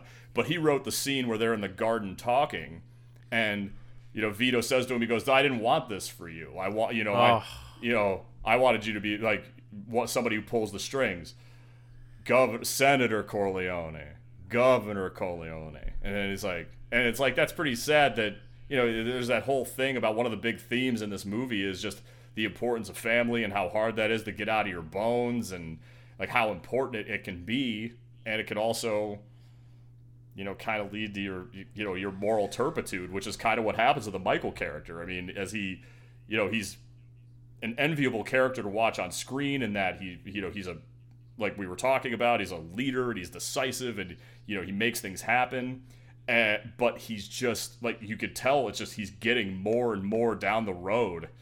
At, like as the movie goes Right. on, and then especially in the second movie, which like we don't have enough time to talk about the second movie, and we could do it another time. Great, gladly, I would love to do that. But Yeah, yeah. um, to kind of, I, I, I just wanted to contextualize all that because to kind of answer your question, I mean, I think it, I think it does a good job with that stuff, but I mean, I think it kind of was done in the context of existing kind of literary portrayals of those relationships and then how the actors all work together. I mean, I, I, didn't, I didn't even think about how, you, but you're right. I mean, you, you have one brother dies, then another brother basically gets sent away for kind of his own protection, and then another one goes into exile. And I mean, yeah, it's like it's it's one of those it things. where- evaporates quick. what? It evaporates quick. Yeah, that's and uh, uh, that's sadly that's how it happens in real life. Things can be fine for years, and then it takes a week, and everything goes to shit. Yeah, yeah, true, true. It's it's funny because um I think one of the first parts of the movie where I realized how much conviction Michael has in his decisions is when they tell Tom he's out. And he, you know, Tom for for once shows, you know, not for once, but he shows more emotion than usual as he's trying to plead his case like I can help out. And and he just goes, "You're out, Tom." Just fucking cold, but just that's I'm clear in that decision. That's it. Like the the, the discussion has ended already. Um, something about that line. I don't know. You're out, Tom. And yeah, and I don't it. know if it's direction or if it was acting or a combination of both, but he does more stuff to broadcast how fatigued he is. Like at like the scene you mentioned, like he takes his tie down, he sits in the chair. Oh yeah, and then, hands like, on his face. Yeah. Yeah, and then when he goes to Las Vegas and he's putting the rag in his eye, like the wet rag in his eyes, he just looks like he's just beat, but he like has to Yeah. keep keep going. Yeah, like Yeah. Yeah, Think and of a how price. he ruffles Moe Greene's feathers is uh he's like I leave it uh, I leave it blah blah blah uh, let me know a price. And Yeah. he gets up and walks out. And Moe Greene's like, "You don't tell me Yeah, he he was making my bones when you were dating cheerleaders." He's you like- yeah, he goes he goes think of a price. And he just gets up and walks. Oh my! God, what a what a fucking pimp move! Yeah. Holy cow! Fredo, I'm here on business. I'm leaving tomorrow. Get rid of him. Get rid of the girls. and, then Fre- Fredo's like, "What's the matter with you? Get out of here! Come on!" like he has to take out his. Fredo is at the bottom of the food chain, so he has to take it out on the hookers. It's I- just like John Cazale doesn't get a lot of love, but I mean that guy. He did five movies. They were all nominated for Best Picture. He he dated in her prime Meryl Streep, and then he died. What a life! I mean, if you got to die at 42, I mean, there's a lot worse ways to go than that. Yeah, didn't he have like blood cancer or something horrible? Oh yeah, some some. It was some kind of cancer, some awful shit. Like and well, he uh well, as opposed to all the great cancers out there. true true yeah we don't want to we don't want to not shed light on the- idiot. yeah yeah what a fucking idiot I am sometimes. Um, listen, Dog Day Afternoon, yeah, Deer Hunter. I think that I assume that's where he met Meryl Streep, but um, yeah, he he's a, a fabulous actor. Although, uh, which is a good segue here, I, I believe he's the only member of the brothers and father that were not nominated for an Oscar for this movie. I believe Pacino, James Caan, Robert Duvall, and obviously that they didn't win. I believe. I don't think either. Did any of them win? Um, I don't think so. I think Marlon Brand. Well, there was kind of a controversy because Al Pacino The was supporting. he was in the movie longer, but he was Yeah. nominated in the supporting category. Not, Right, right. I, I don't think any they those three were nominated, uh, and then uh, obviously Marlon Brando wasn't one, and then he sent someone up to. to Well, I mean, that's it's one of those things too that the Academy does shit like that. Like you know, I think we mentioned it before, but Anthony Hopkins got a Best Actor Oscar. He was in Silence of the Lambs for 14 minutes. Right. Yeah. Yeah. Absolutely. And I, I believe, you know, one of the trivia points I read, I forget where it was. Might be I don't know if it was IMDb or, or wherever, but they said Marlon Brando was only in the movie for an hour. I'm like, only? Yeah. I'm like, you should you be surprised that you know how low screen time is for for a lot of uh, characters and stuff like that. When in- I was pretty wa- iconic roles. It was funny because when I was rewatching this, I, I was expecting it to be like three three and a half hours. But then I forgot it was like but it was like a little under I think it was like two hours fifty five minutes. But then they have like there's an expanded cut and then they have another one that like combines the two movies. There's a bunch of deleted scenes out there. I watched some of them. They, I mean they don't they don't really contribute a whole like hell of a lot. I know like like I mentioned earlier, I know James Caan was pretty upset because a lot of his part got cut out. Um, to the point that he actually said something to Coppola at the premiere. He went up to him. He's like, "You cut my whole fucking part out." but I think, but I think a little Santino goes a long way for sure. Oh, oh yeah. I thought he was used perfectly. Um, he steals almost every scene he's in just with his intensity alone. And you know, James Caan's not a big man, but he he seems bigger because of his personality and his attitude. Uh, he's definitely a, a tough guy, and he he had that reputation. Uh, for a lot of roles he's played over the years because of this, um, but I yeah I thought they were all great, and the fact that you know most of them got nominated for Academy Awards, even though they may not have won. The fact that this movie won Best Picture, it won uh, Best Actor and Best Adapted Screenplay. Those are the three big ones right there. I mean, those that's those are huge, huge wins. And it was also, you know, some movies win these awards, but they're not like big financial successes. This thing was a blockbuster. A man, big, it was the biggest a- movie of 1972. It Yeah, it and- single-handedly quadrupled the stock price of Paramount Pictures. And Yeah, it probably yeah, changed the whole landscape of that studio. It, yeah. it was so it was so funny that you picked this movie, and then we got a little waylaid, and we'll we'll apologize again for that. But you know, I was I was just wa- listening, I was flipping through the radio stations, and one of my presets is the local NPR affiliate, and they were doing like a 50th anniversary retrospective about The Godfather. It was just so re- it was just so funny that I had that movie on the brain because we were going to talk about it. And then it just happened to be the 50th anniversary, so all these news outlets are talking about it. And one of the things that they mentioned uh, part of the kind of the, le- the ongoing legacy of the God. Well, no, maybe not the ongoing, but the historical legacy of it was a lot of times. I know I do. I wistfully talk about, and you could read articles about it. Some people feel the same way, but they were making move the way they were making movies in the '70s. We're never going to see that again. The la- where it, the, it, the independent ideas like movies like Easy Rider and like all these all these all these well I Oh. didn't I didn't particularly love Easy Rider but like movies from the 70s like Vanishing Point. I always mention Vanishing Point because like that's not a movie that would get made today. It's just a guy who wants to do something and it's drug fueled. There's not really much of a plot but then there's thieves if you look for them but like this movie helped contribute to that model where it was kind of like the the art the artistic creative vision kind of wagged the dog for a while. You know that's Yeah. how that's why these crazy movies were getting made in the 70s and you're probably never gonna like now where where are you at without i mean they're doing independent cinema but it's not like you still t- generally speaking you need studio backing you need that kind of corporate approval and that comes with oversight focus groups all that shit and yeah. you know this movie kind of helped uh, like so if you're a fan of, of uh, any of those like goofy movies that came out in the 70s and you're like man they really don't make they don't really don't make them like this anymore the godfather indirectly had something to do with that That's a great point. Yeah, I think you know movies today. It's way safer bet to make a an IP intellectual property franchise movie or you know just a sequel to something that was successful. A AKA why reboot. for, for for some dumb fucking reason we got two sequels to The Hangover, which makes zero sense. Um, uh, yeah, reboots or you know if someone's established like a Tarantino or a Scorsese, where it's like, uh, yeah, we'll 100% put out your movie or whatever. So um, you don't, don't you're not going to see someone who doesn't have the greatest track record or they're they're just cutting their teeth pitching uh, a, a movie and getting a higher percentage chance of it being made uh, like it may have 50 years ago. So I agree with you. That's a great point. Um, Did you? Uh, did, what was what was your take on the? I mean, you kind of asked me my opinion, and then I kind of talked about a bunch of other stuff. Like your opinion about the whole relationship with the family, like how it evolved Um, in the course of the movie.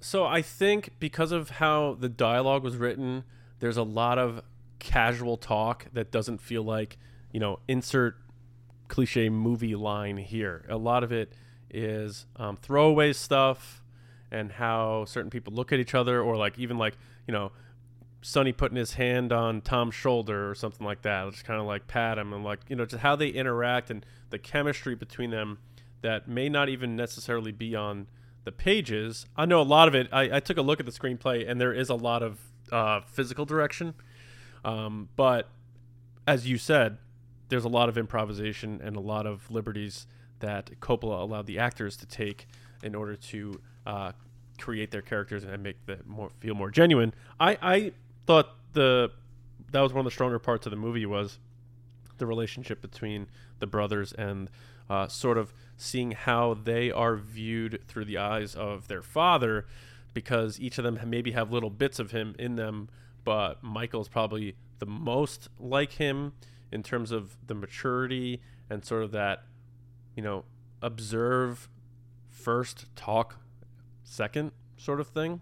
So you know i, I feel like that's like a, a I don't know if it's a cliche in, in, in mafia movies, but there's there's always something about the the person who um, watches what other people are saying before they sort of speak their mind that uh, you're like that's that's the guy. That's the guy you got to look out for. That's the guy that's the smart guy in the room right there. And Sonny wasn't that at all and Fredo was um, not taken seriously at all uh, obviously. And um, I mean even the point where he for for whatever reason, he was the only one there with his dad when he's when he got gunned down, and he's fumbling with a gun, and he just watches his father fall down. He doesn't even go to help him at first. He's just like this helpless fucking loser, and and then you have Michael who goes through the biggest shift. But you get them all in that room, and th- those few scenes where they're all together, including Tom and including Vito. Those are some of the best scenes in in the movie. Kind of like how you know Sonny's telling Michael like ah he, he, that's my kid brother. Blah, blah, blah. He he's like looking right past Michael, who ends up being the most important person in the room. Uh, an hour later in the movie, so um, I I just find that each character's um, the most uh, intense part of each of their personalities when they bounced off each other led to some pretty um, entertaining and, and uh, believable familial scenes. Uh, so I, I really think that, that that was a big part of the movie, and I, am a sucker for that though. Like the character relationships always take me to a certain higher level of appreciation for a movie. That and music, which we haven't talked about music yet either. Um, one of the most iconic movie theme songs of all time, which Robert Evans hated at first. What is the fuck? What's this fucking guy's problem? I don't know. God. I mean, all's well that ends well, right? Plus the also the the I thought this was funny. The um, composer was stricken from Academy Award nomination because they made a determination that he plagiarized his own work. he plagiarized his work from a movie in the 50s to make some of the like his theme for this. But um, oh wow, yeah, he won the Oscar for Godfather Part Two. Um, original score. Guess he cleaned he that up a little bit then. He died in 1979. Uh, his name is Nino Rota.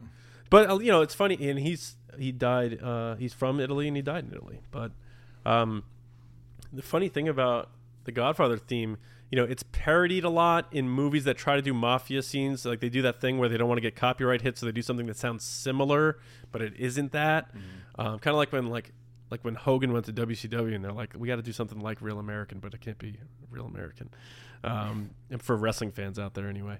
But uh, I like Slash from Guns N' Roses. Like anytime, like sometimes when the rest of the band would take a break, he'd go out and do a guitar solo. He would do sometimes the theme from The Godfather. Oh, and, I, you know that was really. I'll have to look for that on YouTube for sure. Yeah, that's really cool sounding, and you know it's um, it's it's definitely one of those themes like you know a Jaws or a Superman or Star Wars or something like where you hear it, you're like Godfather. Boom, I know that I know that theme. Where some you know some movies may not have that. Even some great movies, like I, I don't remember what the music sounded like in for Chinatown.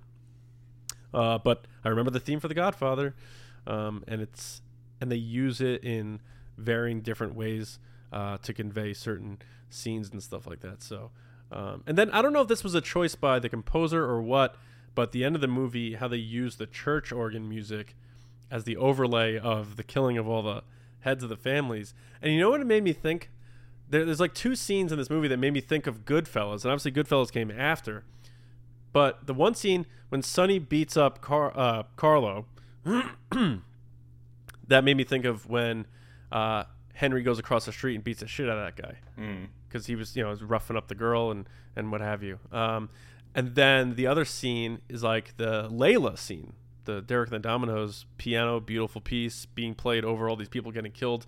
That makes me think of you know in the in the Godfather, it's more of this haunting, uh, almost horror sounding organ playing. But as they're playing that and he's doing the vows and obviously lying through his teeth as everyone's getting killed, though I, I saw parallels there. I don't know if you you see that connection. I'm not saying Scorsese ripped it off or anything like that, but I, I it Yeah, made me the- think of those scenes. The juxtaposition of a guy of, of do you renounce Satan? and all his works. I do, and then a guy getting shotgunned to death in an elevator, or like a guy getting machine gunned to death with a prostitute in a bed. Like, Yeah, yeah. And how, how about Barzini's stunt double, like rolling down the st- like all those steps, and he at one he must have been at some point just like I can't go down anymore. I'm gonna stop right here. that what like go back for anyone who's listening.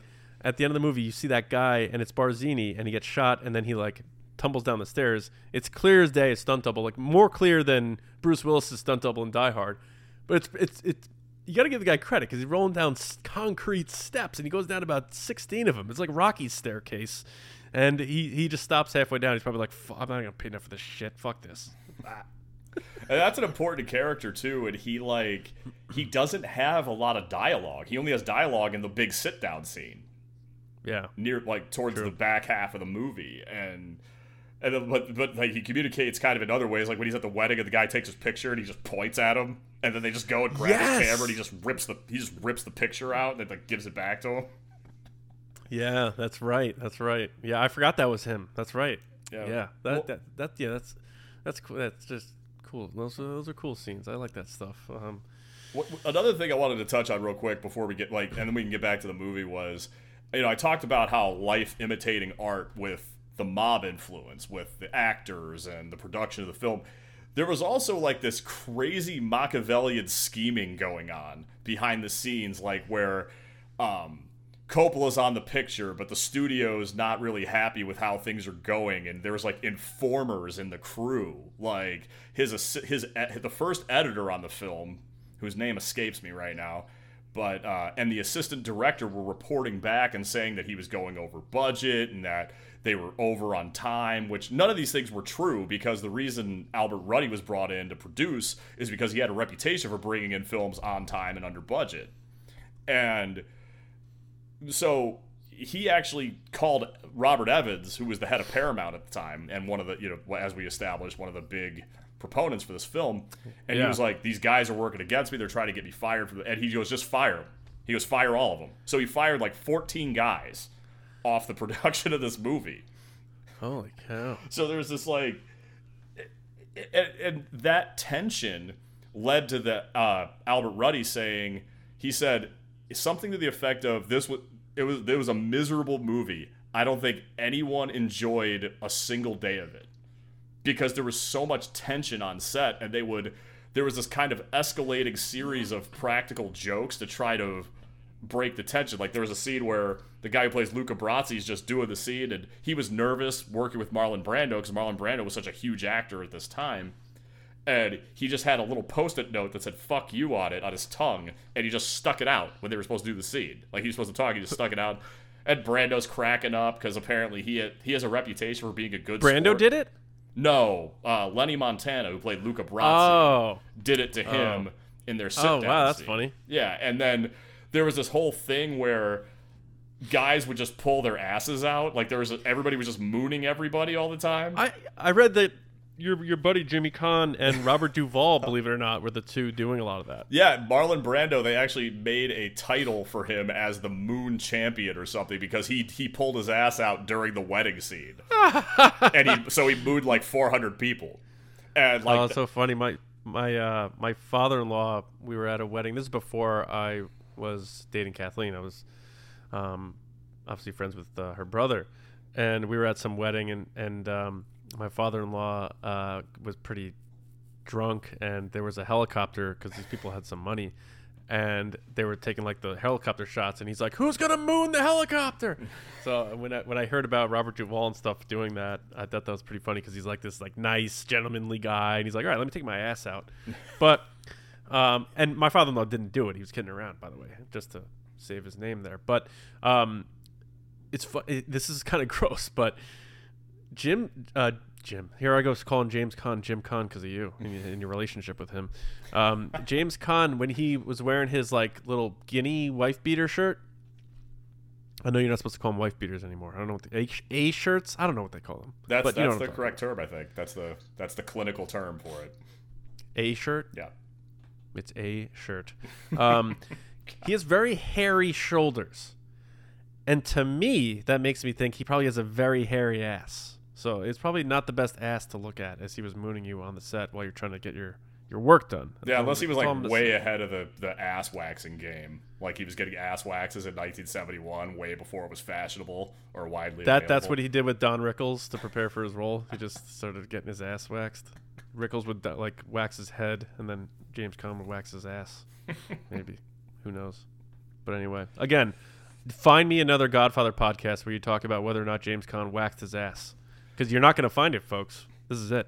Yeah, you, I mean, Um, you're on a set where everything's tense because you've got you've got intrigue, you have reprisals, you have infighting. Like Coppola was fighting with his with his uh, director of photography all the time over different things, and at one point s there was a loud bang from his office, and people on the crew thought that he shot himself because they got into it so bad. Like it was. So the the And- production of this movie was. I know you said something earlier where you, you you thought the cast was loaded, and there are people who like Stanley Kubrick agreed with you. So you're in good company. He said he said he thought this movie had the the potential to be the big like the best movie ever because it had this incredible cast, maybe the best cast ever assembled. But Al Pacino told a different story about how when he and Diane Keaton were at the wedding scene and there was just all this chaos going on as you you told everybody about you know it was basically they were just letting everything go and they were filming a couple things that needed to be captured on film but they wanted to capture authenticity. And they were just sitting there drinking and they were like this could be the worst movie ever. Like we don't they it was like they didn't know what was going on. Yeah, I I did not know about all the drama for for the onset stuff. So that that obviously, um, I mean, it obviously all worked out, but it uh, clearly it- added uh, a lot know, of tension. we've been doing this we haven't been doing this for that long of a time i mean we've been doing it for almost a, like a little over a year closer to a year and a half and this is our 35th 35th movie we've discussed but it's just interesting to hear that these movies are these giant hits and there's so much that went on during Yeah. it. Like it's never like oh well we wrote this script and the script was really good. And then all the people we wanted to be in it were in it. And then we just we made the movie and there were no problems. And then it then the movie was a huge success critically and commercially. It's you know i think about gladiator especially like all the changes that were made to that on the fly and like you know russell Yeah. crowe you know butting heads with people. They on, on this set you got marlon brando and he's got cue cards everywhere because that's his method and then the other actors are like what the hell is this? And then they're you know they're trying to do their thing and you know, they, they, you know you've got the director the and the cinematographer and they're like trying to kill each other. And then you got this you have people working against them from the inside. So you've got like this ver- veritable snake pit going on on the set of this mafia movie. It's oddly fitting. Yeah, it it's yeah, that's I mean it's crazy, man. And the fact that I don't know if this is true or not, but they started production on part 2 before they finished part 1. Um or or at least pre-production or something like that. So they knew that they had something great there regardless of all the drama. So I think it's like you know, it's one of those things where maybe it was it was destined to be great no matter what happened, but I think it's such a complex movie, and uh, like you were saying before, the way they made movies back then, um, you know, they're not using vi- like many visual effects. Uh, a lot of it was pretty organic and authentic, and um, there's a lot that goes into that. Like Yeah. even your description of the fight scene with uh, Sonny and, and all, all the extras and the environments and the, the fire hydrant and all the cars that had to look from the, the, the their cars from the 1940s and you know the, you have to dress the whole street and dress it down and all that stuff just to get one 90 second scene times that by two hours and 55 minutes uh, you're gonna get that i guess sort of drama I, and i think like you say, we do 30, 35 movies so far or give or take um, i think it's the the exception to the rule is a movie that is smooth i feel like more movies than not run into issues and in varying degrees right because it's it's the whole creative process you know you're not it's not assembly line in a factory that either it works or it doesn't. It's Yeah. you've got Yeah. you've got all these people that all have input and they all have varying levels of validity and commitment, whether it's financial or otherwise, and they're all trying to make the best thing possible. But sometimes those ideas don't quite mesh. I was glad you brought up the thing about the the 40s because like one of the details that they they put in the movie was all the cars had wood bumpers because we we're just coming out of World War II and cars back then during the war it took a couple years because they started they used wood bumpers because they needed all the steel for planes and weapons and things like that which i you know that's Yeah. something that that's just a crazy detail i like never would have thought of and, but it was Yeah. and they had to address That's, tons I, of stuff I didn't know that. yeah. Yeah, that's I didn't know that, and uh, you know the, their attention to detail is uh, excellent. Um, you know, and just so, so many things about this movie, you know, just and, and from the character perspectives, you know, stuff that may have gone over my head, or I- you know, maybe I I didn't pay attention to a certain part I should have paid more attention to in prior viewings, especially when I was younger. But like thinking about Vito Corleone now, and even when he was, you know, after he had been shot, he you know his health was declining and and all of that. He still was a step ahead of everybody, and the, like seeing them know that you know, uh, what's his name, Tessio. Uh, Abe Vigoda was the one who was setting Michael up, and they kind of knew that. They knew damn well about Carlo, but they wanted to like, ro- you know, pull him closer, uh, and then handle him when uh, uh, after was it it was after Vito died. He didn't want to he didn't want to kill his he didn't want to widow make his daughter a widow or something like that. So they waited till he you know he passed and just all, all those sorts of things. But the, the the main point I'm trying to make here is like a line of when they're he's trying to make peace with the the five families and and Vito says I will not be the one to break peace here today. It's the last thing he says. He puts his hand on his heart because Michael's going to be the one that's going to break the peace. He was, you know, he, he's being truthful, but he's like, you're all going to get fucking killed. I'm, uh, but I'm going to sit here and act like, you know, Mother Teresa. But so when I see that line, and I'm like, I didn't realize that at the time, but I'm like, no, he's, he's, in other words, saying like, I'm not going to do it.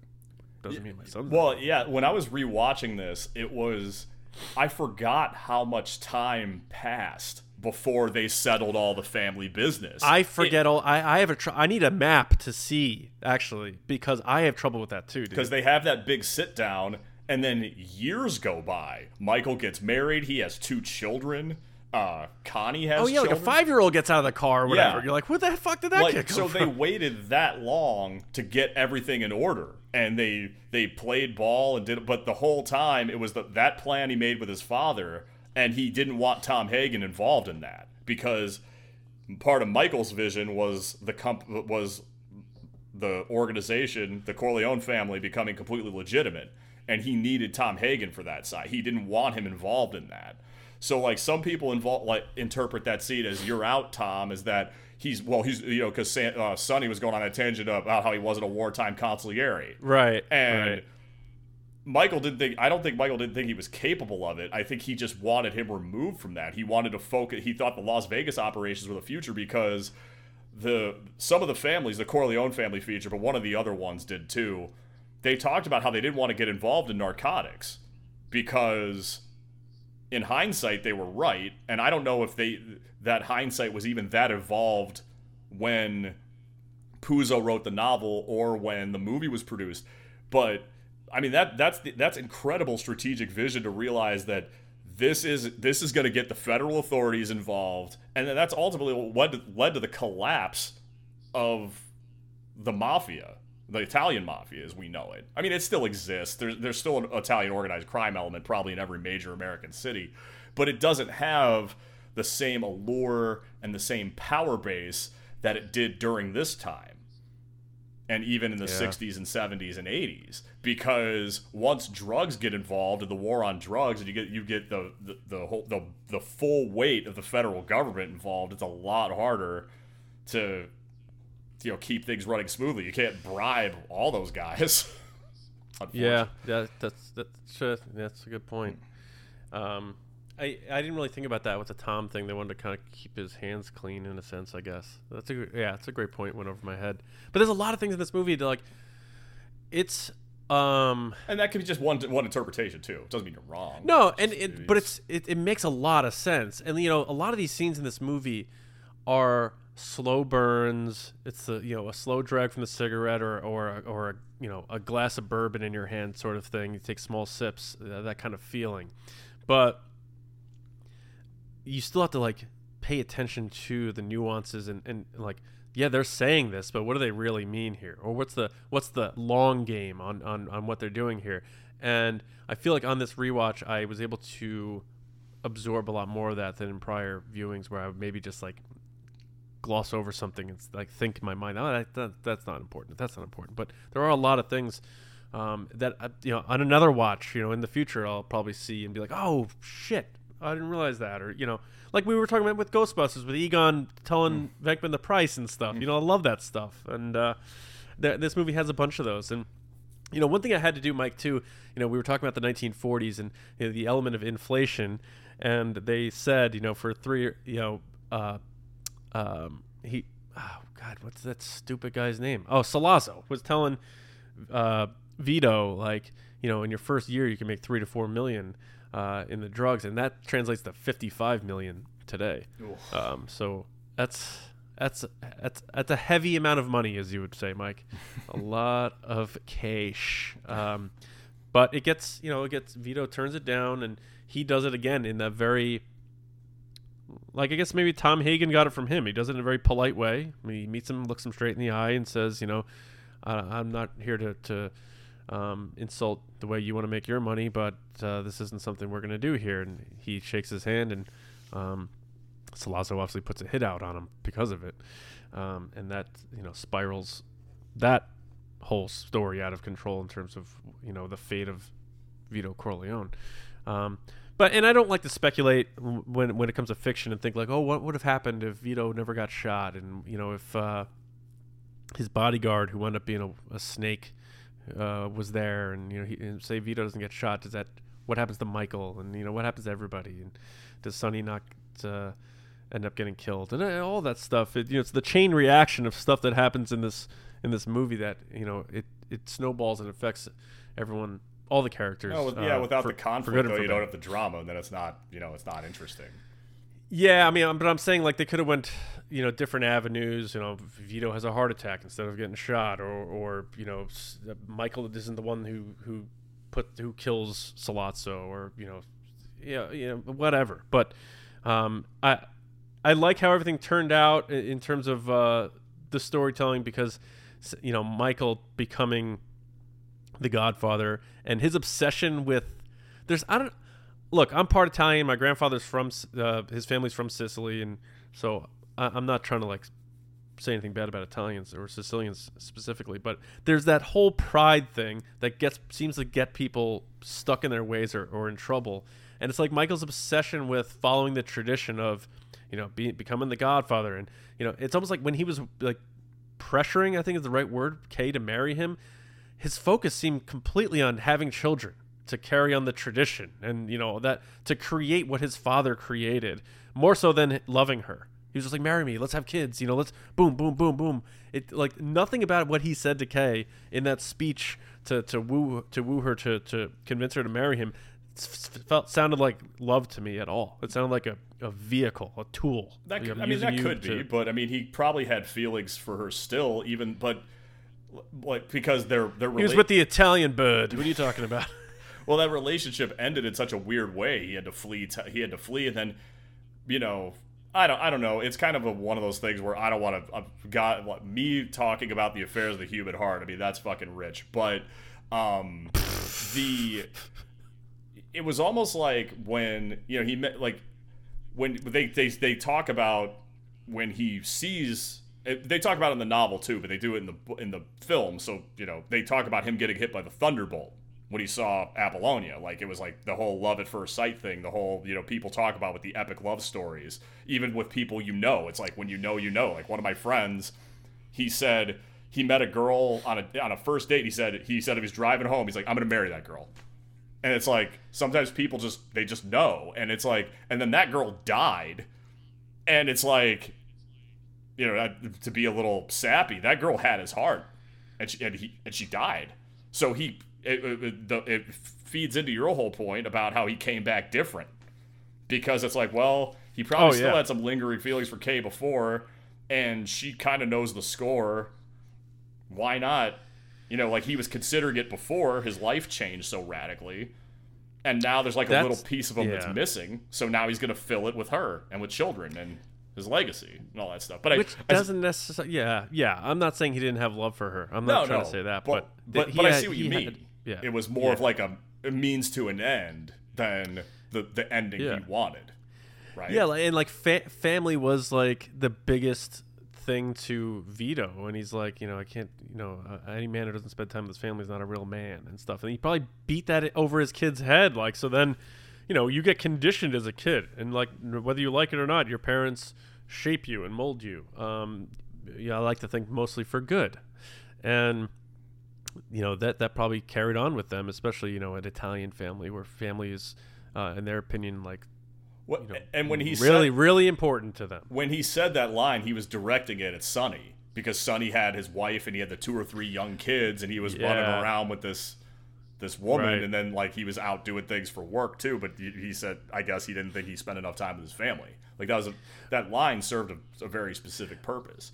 Right, which, which on the flip side of that, going back to this the first introduction of Kay and Michael at the wedding, you know, Vito's looking through the blinds and watching Michael, uh, you know, with this young girl, and uh, I don't know what the if there's any sort of uh, intention behind that, or if it's just him sort of like looking at because you feel like don't you feel like he li- he, he just liked Michael more than any of Oh yeah, he, like that, that's the thing. I mean, I mean, I'm not going to put you on the spot, but parents have to pretend they don't have favorite kids, and they do.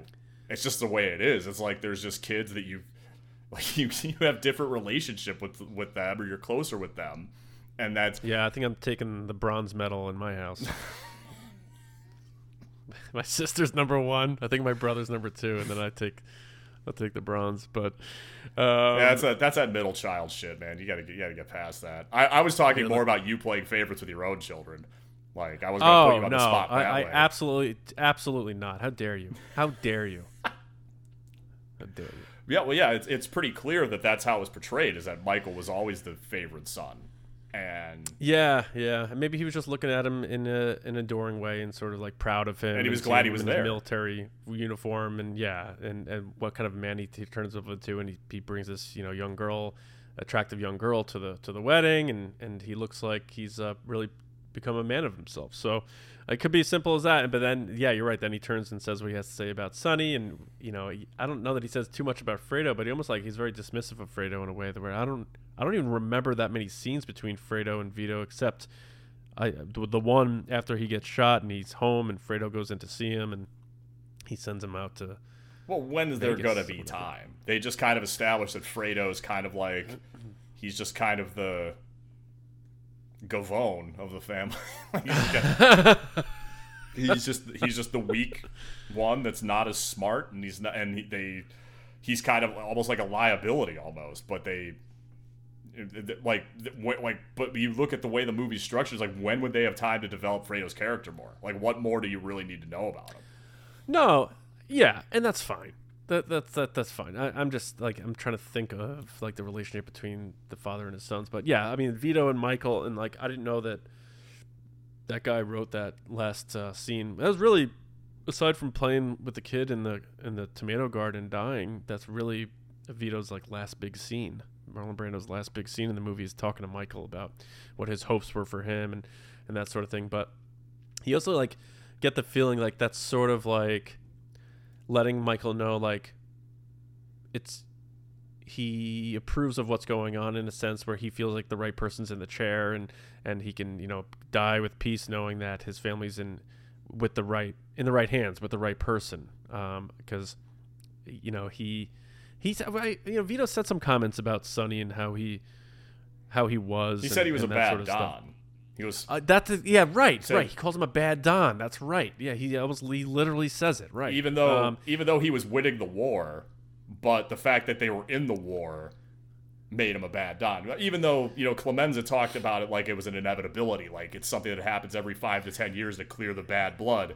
But, Yeah. you know, he didn't have to go after, uh, I think it was one of Tattaglia's sons, Bruno Tattaglia, the one who helped kill Luca Brasi. Like, they, we hit him at four o'clock this morning, and then he gets hit. And then that, Right. that results in, you know, a kind of half assed peace summit. But, um, Right, right. yeah. Um, and he wasn't it.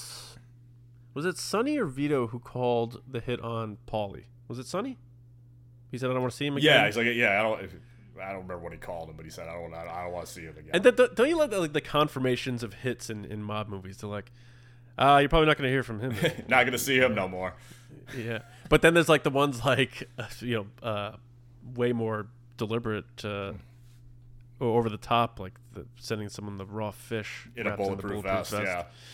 sleeps with the fishes. Um, that's that's that's crazy, man. And then, you know, like Luca Brasi's death, and and uh, you know, we haven't really talked about which we should. Michael, the whole scene uh, and your background today, Lewis's Italian American restaurant. Mm-hmm. Um, Michael shooting Sollozzo and and the cop, and and that's a a very tense scene.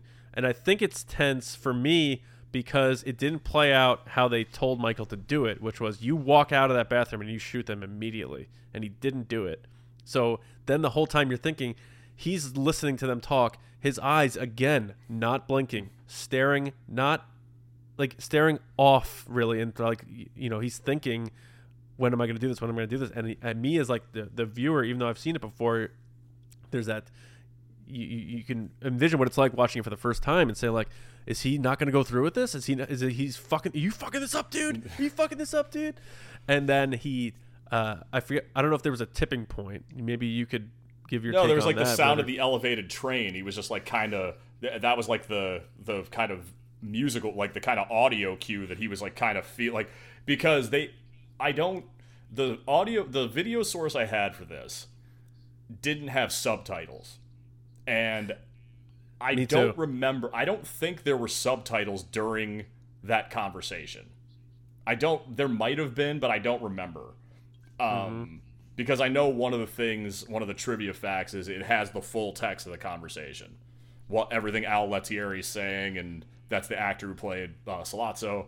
And Yeah. um, interesting thing Yep. about him, he uh, he worked with Marlon Brando on a couple other movies in the past, and part of Marlon Brando's preparation for this movie was uh, he took him to like one of his family dinners so he could see how they all interact because you know Marlon Brando was an Italian. So um, I thought that was like Al Lettieri had a lot, but like he had a lot to offer the movie besides just this you know part as kind of one of a- the antagonists. He was an old looking 43, by the way. Yeah, I liked him in uh, the original Getaway with uh, Steve McQueen and Ali MacGraw. They they remade Ah, in the I nineties. gotta see He was the he was the villain in that too. Um, I think he made an appearance in some spaghetti westerns too, uh, which is Yeah, he yeah he did a movie with John Wayne, I think. which is which is uh, also funny because Sergio Leone turned down this director's gig. So did some guy named Sidney Furie, but who I know is kind of a big deal, but I just can't remember anything he did. Like I know he was like a big deal in the '60s and '70s. I think he might have done like maybe he did the Caine Mutiny. I, that's probably not right, but Well, I, I he did a, uh, he was one of my favorite so, so to speak villains in this movie. I, I really liked his performance. He felt believable to me. He felt like he was a real you know crime guy. Um, I, so I, I really liked his part in, in the movie and you know how he sort of pushed pushed the envelope with uh, the conflict and stuff like that. Um, but I I I didn't understand the. Well, first of all, it's funny that Michael must shit his pants because at first, at first he couldn't find he find the gun. He was reaching up there and he's like, "Oh shit!" like, but then I didn't understand the explanation that Clemenza gave him about the tape that he put on there. Like, why would you not? How does that not leave fingerprints? Like, that doesn't make because sense. Because your to me. fingerprints are your the oils from your skin, and if it doesn't adhere to the tape, it won't it won't show up. But like uh, that- also is that really? Maybe not with today's technology, but the fingerprinting technology of the of the 40s, maybe. Yeah, true. Yeah. Oh, today he can. Yeah, you can't do that stuff today. There's cameras everywhere. That Lewis's Italian American restaurant's probably a Starbucks. Yeah, they would have his DNA on file for being in the in the military. Then there'd be epithelial cells on it. Game over. Exactly. Epithelial, even. Yeah. Stick one I watched it. I watched too much CSI. That's how I know that word. Uh, Yeah, you're like Ben Affleck in the town. Um, so, which is a movie I want to do one day. Um, but uh, anyway, um, so th- so that scene like th- th- there's uh, th- this tenseness to it, whatever, and some of like some of the shooting deaths, like any any death with the choking and stuff, is like looked intense and like scary and stuff like that. But some of the shooting deaths, I was like, that looks a little cheesy, but I'm okay with it. And I don't know if it's just how they did things back then with the the you know uh, effects they were able to use. But you know when the cop specifically, I think he gets shot in the throat 1st or something like that. And then just how he acts, I'm like, is, is that how someone really acts when they get shot? Maybe what I'm used to seeing is a, a, a dramatization version, and maybe Coppola got it right, and they had wise guys on the set, like, yeah, that's how that's how a guy I killed looked when I shot him in the neck. Like, I don't know. I haven't seen any shootings in person, but I'm gonna guess a lot of it's on a case by case basis.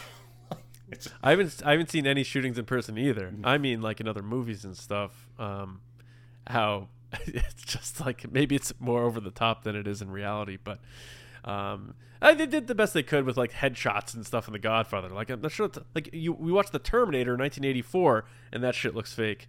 Uh, we're going back 12 years before that, so I'm not gonna sit here and say like, oh, they did a bad job because it was the early 70s, and you know I think considering you know what was available at the time and like you were saying about you know James Caan they were really pushing the envelope on on the explosives on him uh, I think that they did the best they could but um, it's, it's a pivotal scene in in the movie and I, I do like the fact that it didn't go as planned but I just don't understand why and I don't know if they explain this in the book or not or you you would remember but why didn't Michael shoot them the way they told him to, which is as soon as you walk out, you blast them and you hit I- them both twice in I the head don't because he only shot Sollozzo in the head once. yeah, I don't remember. I think he just did it the way he wanted. I think he just kind of did it the way he wanted to do it. I'm not. Did sure. he have trepidation? Was there any doubt? You think, or do you think he knew he was going to do it? He just wanted to maybe hear more. Um, I think I think there could have been. I, I think I think part of the the way the scene was directed was that it was pretty clear he wasn't really all that interested in what they were saying.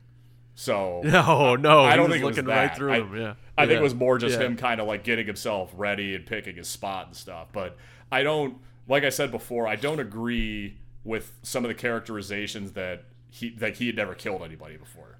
That doesn't make a whole lot of sense to me. I mean, it's possible that he went through World War II and got that highly decorated without killing anybody, but I, I don't think so. And Maybe they mean civilian. I don't know.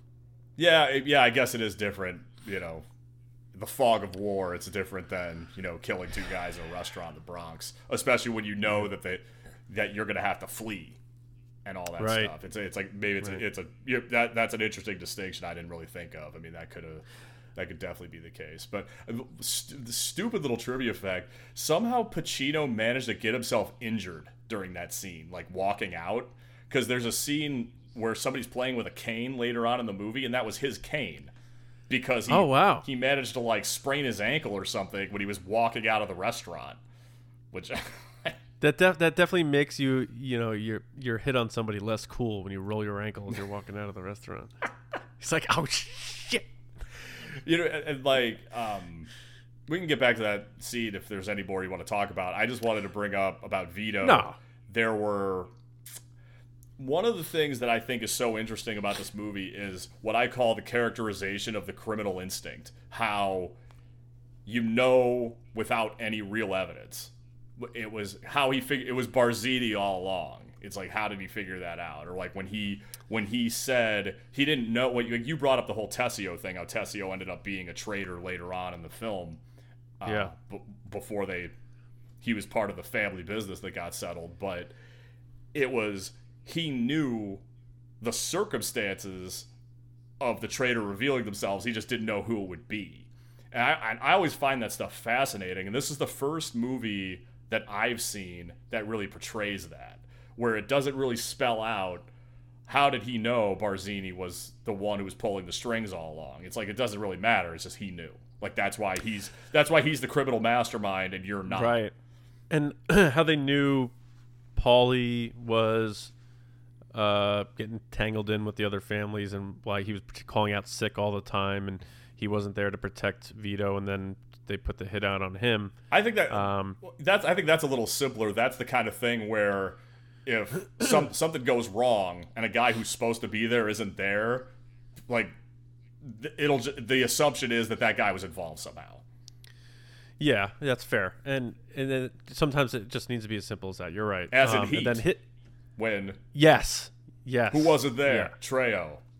And then they go and he turns out he, Yeah. he was coerced into it, but he betrayed them all the same.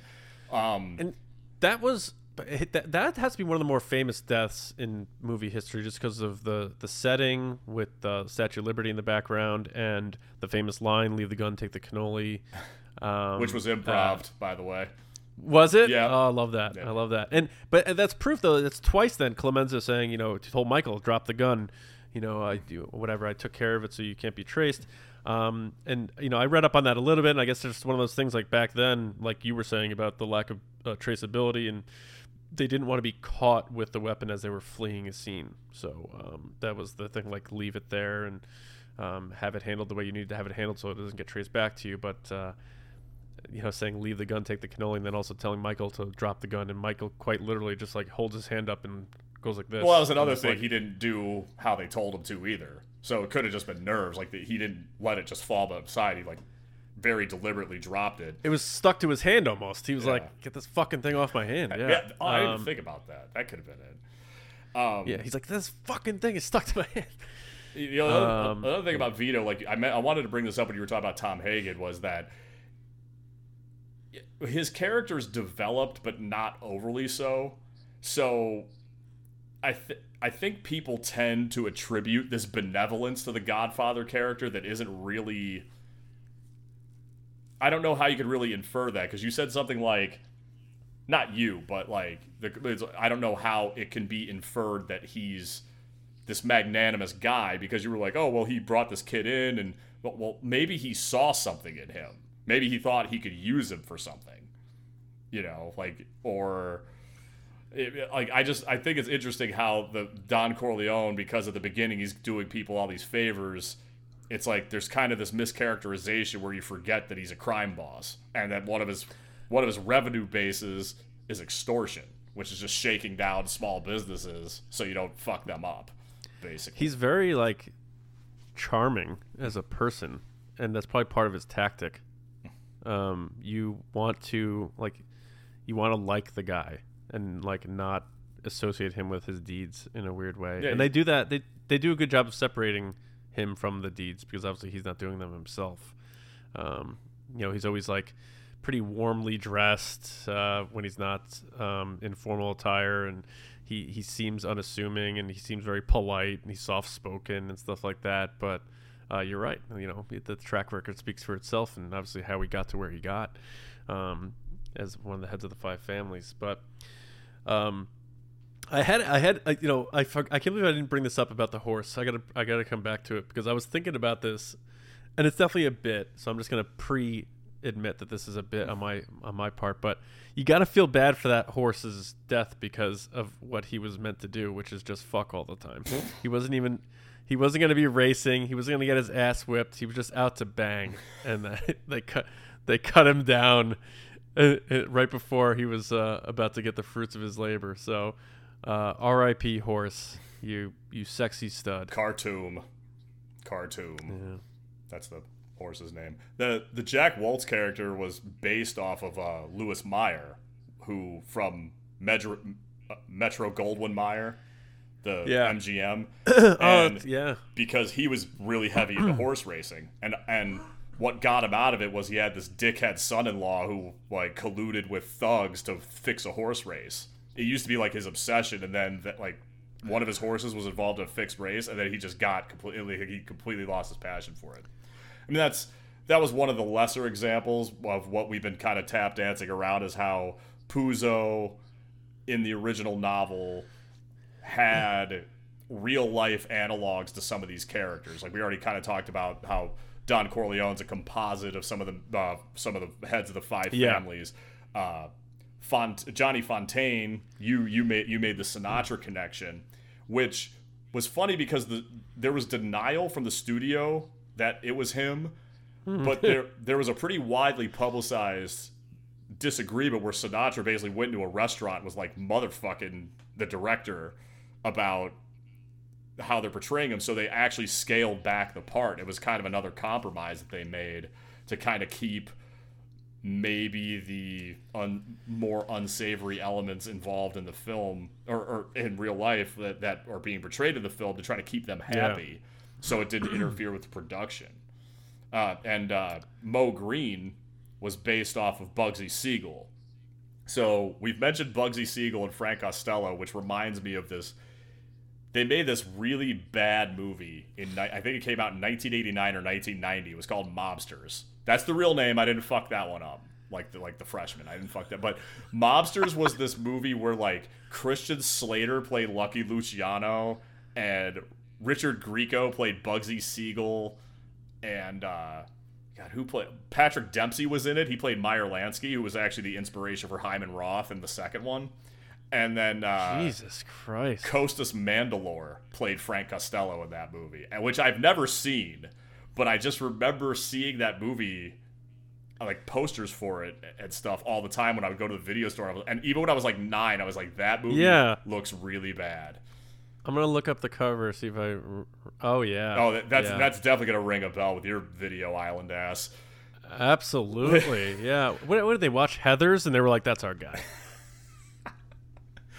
I mean, Lucky Luciano was you know, one of the most storied gangsters of that era. Like he was the guy who created the Five Families. He created the yeah. commission. Like he was he was like the main force behind that, and and you know you're gonna have him get played by Christian Slater. I, I don't know. Christian Slater. Which, imagine what like developing that movie, and you're like, "All right, Jim, Michael, what are we gonna call this thing?" And they're like, "He's like, ready for this? Mobsters." Like, oh, it's fucking brilliant. I fucking love it. Cut me another line. I can see the poster now. It says mobsters. We just have them standing there like idiots. After this eight ball and the next eight ball, there's only one eight ball left. Is that from something? That's The Simpsons, but oh man, it was Barney, but it was Barney talking about cases of beer. Oh yeah. After this case and the next case, there's only one case left. Yeah, we better go get some beer. oh man, so I, I told you my favorite line in the movie um, was uh, Michael talking to Fredo. Probably my favorite line in the second movie is the, the exchange between them two. Uh, spoiler alert for if we do the Godfather Part Two podcast, which I think after this chat we definitely should down the line. Um, unless you just fucking throw it at me for next two weeks, I don't think you're going to. But um, did you have a favorite line or moment in the movie?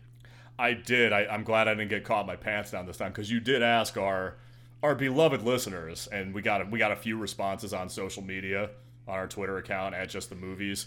Our uh, our listeners who are no doubt uh, dynamos in the sack. That's a, a attribute I'm going to credit to all everybody who listens to this podcast, male, female, or otherwise. Uh, but um, we, we had some answers there too, didn't we? Like, what, did you? I don't, I don't know if you. Yes. Want, we haven't done that in a while. I mean, I know there weren't there weren't like a ton of them either, so it's not going to be like an oppressive. Um, yeah. So we have uh, Tampa movie guy. Um, what's up, man? He said, I think the scene where Michael tells Sonny he'll kill Sollozzo and McCluskey is my favorite moment. Um, I like that moment too. It was kind of like. I mean, there's so many strong contenders in this movie. There's almost no wrong answer. So. Maybe. Yeah, it, it was sort of like seeing Michael elevate himself and, and challenge Sonny, which is very interesting. Um, uh, NZ uh, at Nazi 2012 said when Vito talks to Michael in the garden. You brought that up before. Um, I think that's what made me think of it. I mean, I think I because I did I did look at those too. I just didn't. And he posted he added one of those gifs where it's not high quality, but it has it's like long, so it has like two lines of dialogue on it. You're like, oh shit, that's a good gif. All right. um, Pietro Carponi at P Carponi. Uh, sounds Italiano to me. I don't know. Said the dinner scene is absolutely phenomenal. He's talking about the one where Michael kills them, uh, which is your background for our audience, as we mentioned before. Um, then we have uh, one more here: leave the gun, take the cannoli. uh, as another one. And and uh, did anyone quote tweet with ones? Yeah. So Barrett Andrews at Barrett Andrews said, "A man who doesn't spend time with his family can never be a real man." We talked about that, and I did mine, of course, which is don't ever take sides with anyone against the family again, ever. Um, so what? Do you, what about you, Mike? Yeah. What? What? Uh, Well, th- what's your thanks favorite everybody. line or, or moment? Well, thanks everybody for that, and you know, follow us on at at just the movies on Twitter or just like the movies pod on Instagram as well. We'll try to do a little more there. We've been saying that for like six months, but we will. Uh, but so thanks when everybody contributes when Johnny puts out a little uh, little thing to get you guys involved. My my scene for me is um when Michael confronts Carlo at the end. And my favorite line is you know, he's just laying everything out for him about how they're settling all family business and then he go but but my favorite line is when he says, "But don't tell me you're innocent because it insults my intelligence. Makes me very angry." And it's like that's something Al Pacino just wouldn't do in the last 30 years. Talk about how angry he is but not raise his voice at all, which somehow is That's a great point. more chilling. Like, Did so? I I thought he was with with absolute certainty knew that Carlo was guilty. But I read somewhere another take where someone said he used that conversation to confirm the guilt and have Carlo admit it. So so he knew when he killed his sister's husband, he knew for a fact that it was so to speak deserved. I mean, that makes Um, sense. what- That makes sense. It's like you could never be a Like hear it from the horse's mouth. yeah, because you could never be a, like if you kill, a, you know, a mob boss that was in your way, you were probably going to do that anyway. But if you're going to make your sister a widow, you're gonna, and then lie straight to her face about it later. you're gonna want to be sure. Yeah, and then lie to your wife about it. Yeah. That was the end. That was the end of Michael and Kay. That's another great scene too. You brought it up before about the whole closing of the door thing. Well, it's iconic, like so many other things are in this film. Complete metaphor. He, you know, that's him shutting Kay out, and from that point forward, their their relationship was just a disaster. Um, and, uh, yeah, I, I, I, it's it's it's weird because is that I'm trying to think what's what's the last scene of the movie? Is that it? That's it. The door closes, Yeah. and then it's just credits.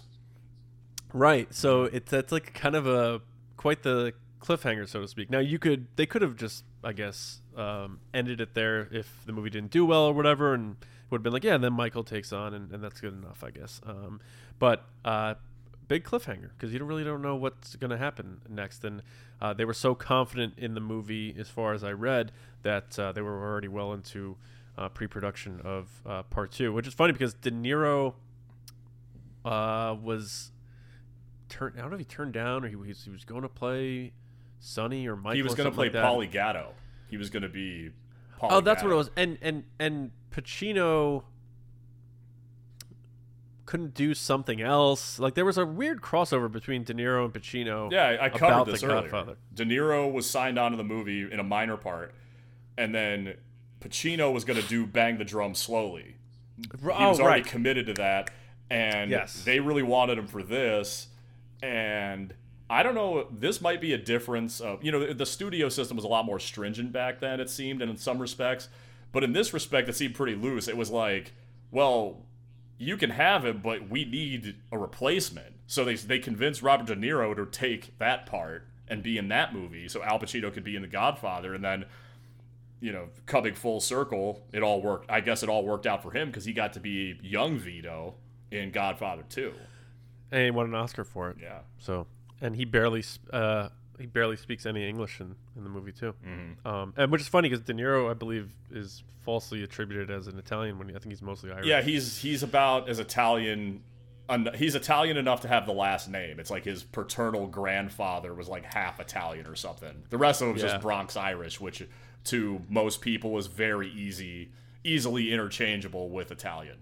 Like there's Yeah, very yeah. a lot of stuff about the Italian American experience is like conflated with kind of New York stuff, which kind of makes sense because so many of them settled there initially.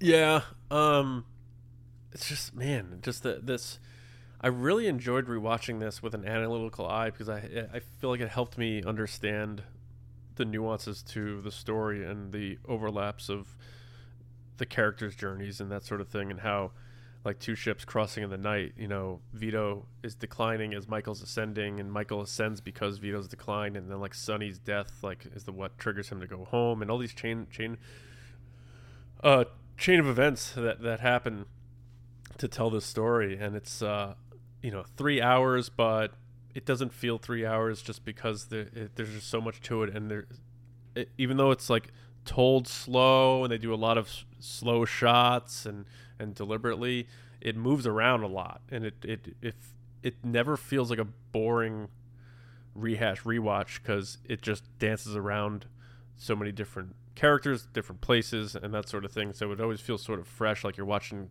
bursts as the story goes along so it's a, it's an easy rewatch not only because it's one of the greatest movies ever just because of uh, how they put it together. Because usually a three-hour movie, sometimes I'm like, fuck, you get like, like I was watching like e- everyone jerks off to Avengers Endgame. I almost fell asleep in the theater watching that movie. I was like, jeez. The, first hour of that movie was pretty brutal. I mean, and I Oh, and I'm a brutal. huge and I'm a huge Avengers mark, and like I even liked Age of Ultron. I know that movie wasn't all that well received, but Jet, like Well, you're you're a big James Spader guy. We all know that. yeah, I loved him in Sex Lies and Videotape. It's a great movie. Um, but yeah, yeah, that first 40, 50 minutes where everybody's just kind of feeling sorry for themselves, and like I didn't watch that show, The Leftovers, but it kind of reminded me of what that show would have been like. Um, yeah, no, this movie is. Um, yeah, it was definitely for for three nearly three hours. This and Heat are about the same length, and I don't I don't complain about long movies when they're good. I complain about long movies when they're trash. Like Yeah. and like Right. Exactly. you know like one of the one of the the you know this movie you know you talk about how Fredo has basically become its own insult because the movie like you know the movie's so well known and popular. You know the movie itself is almost kind of a a term of endearment like this movie like it's like calling Cloud Atlas like the godfather of pretentious up its own ass underachieving horse shit. Like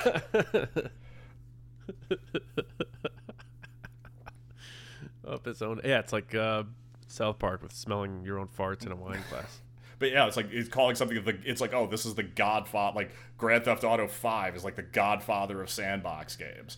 They did make a sandbox game out of the Godfather movies. Funnily enough, a few generations ago, I think on Xbox 360. I didn't play the original one. The original one actually had voice work by Robert Duvall, James Caan. They had Marlon Brando, but at that point he was so he was almost dead so like they couldn't use a lot of it. Like he was in such poor health that his audio recordings weren't very good. Um, they made a second one which i did play which wasn't as well received but i thought it was i thought it was a fun game.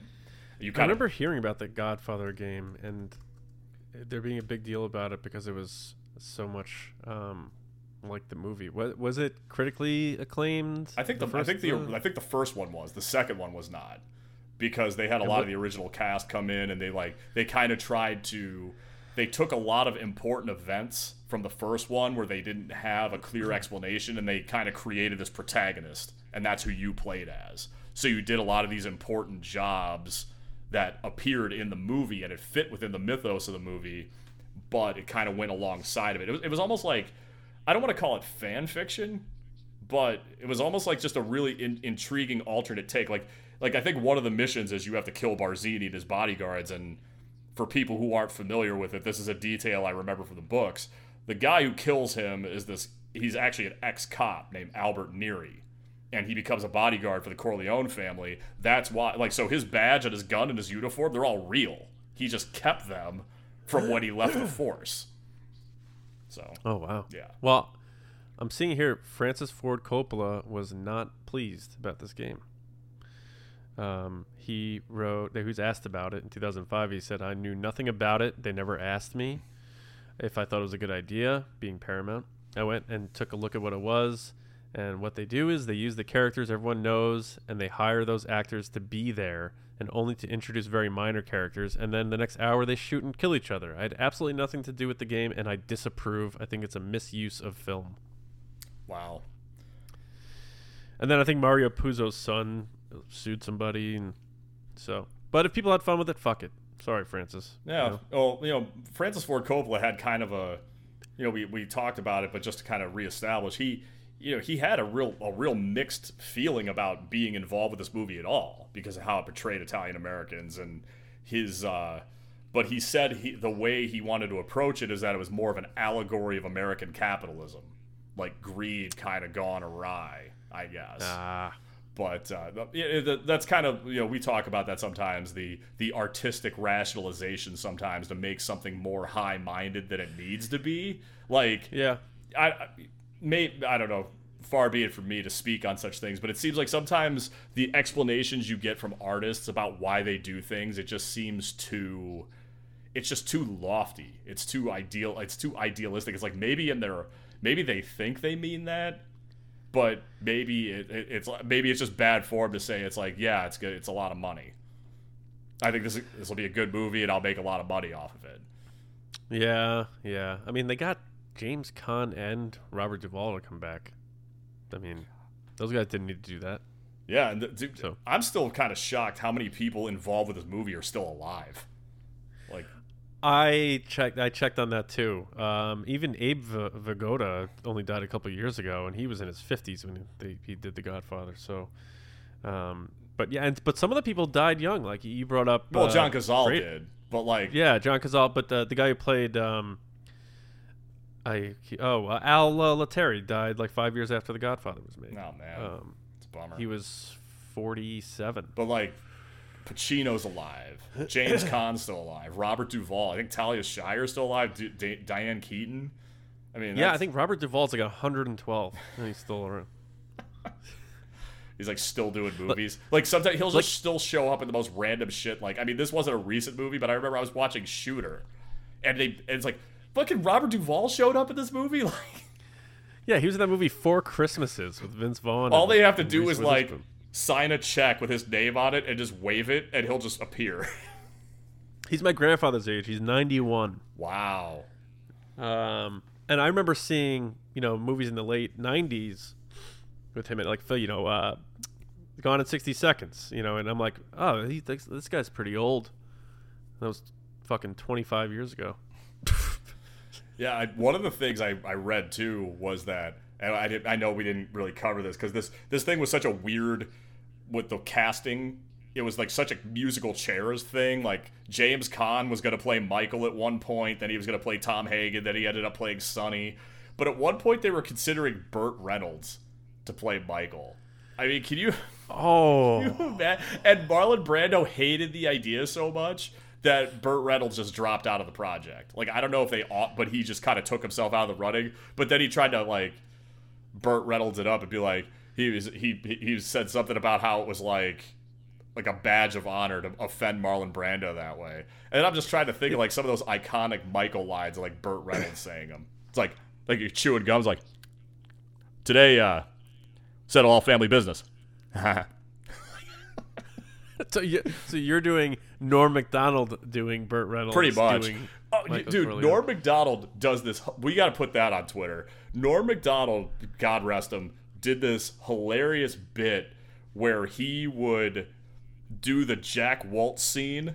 Like he would play Jack Woltz going on that tangent about she was the best piece of ass I've ever had, and I've had them all over the world. But he does it as Super Dave Osborne, and his impression is perfect.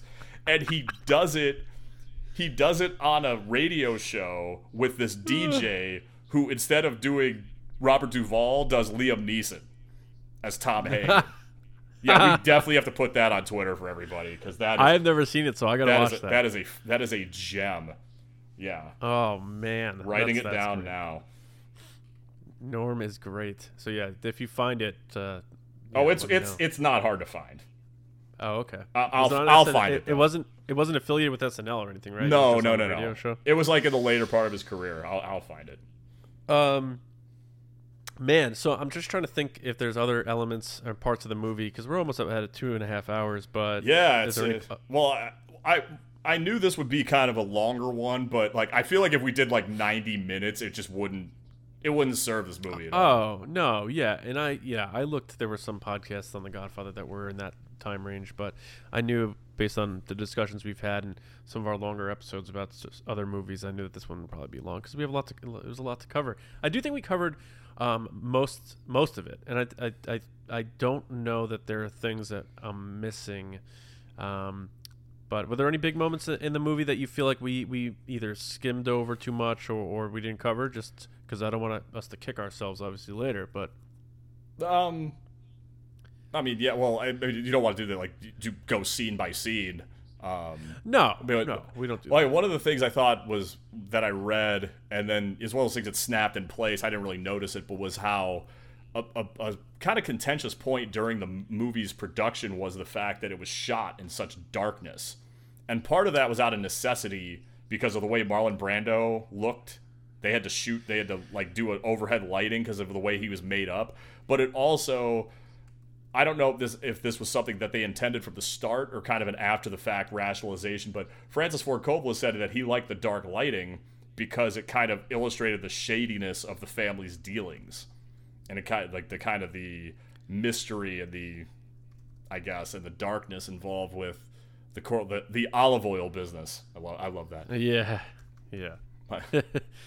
well, you, you know what's funny too? I was just looking it up. I, if you had to guess how tall Marlon Brando is, how tall do you think he is? Five six. Oh, see, I thought he was taller. He's five nine, which everyone in Hollywood's five nine if they're a short person. So he's probably like five eight. No, man, we, we've talked about this. Like, they, there's not a lot of tall people because in Hollywood, like, uh, like it's rare. Like, like Christian Bale's like six feet tall, and he's a great actor. But like, it's not the. But it's like I think it has something to do with like I think tall people photograph weird. Like, I would hate to see what I look like on a big screen if I was filmed. It'd be it'd be it'd be like it's like who is this skeleton person? you thought you thought You Jim such, you Carrey was such a glorious picture of yourself. What? Yeah, he's six two or something like that. Yeah, Vince Vaughn's six five. There's there's some, but you're right. Um, the tallest of this cast is John Cazale, who's five eleven. The rest of them either five nine or shorter. Yeah, they always talked about how they wanted everybody to wear lifts, and like the, the, the, one of the guys they were thinking about giving the Sonny part to was six foot four. His name was uh, Carmine Caridi, I think. And part What a of name! Eh, Holy shit! yeah, good Irish name, and uh, they. T- yeah, he kind of lost contention because he was so much taller than all the other actors. Like, I, that was another thing I didn't really mention, but it's not, you know, it's not a huge, th- it's not a huge digression, but Robert, uh, the actors we got in the movie were largely the one that ones that Coppola wanted.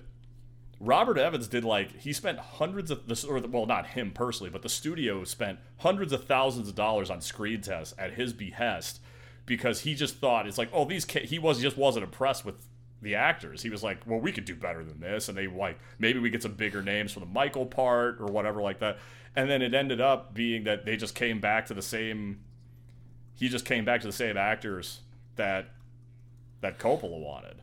And I think I think I think this might have been one of the like 15 occasions where Brando threatened to quit over something else. So, I all right. I didn't want to like talk anything bad about Marlon Brando, but obviously on the Batman Begins uh, pod, I believe I talked about how like Christopher Reeve didn't really Yeah. care much for him and stuff like that. It seems like he was highly respected, highly sought out, but not very well liked.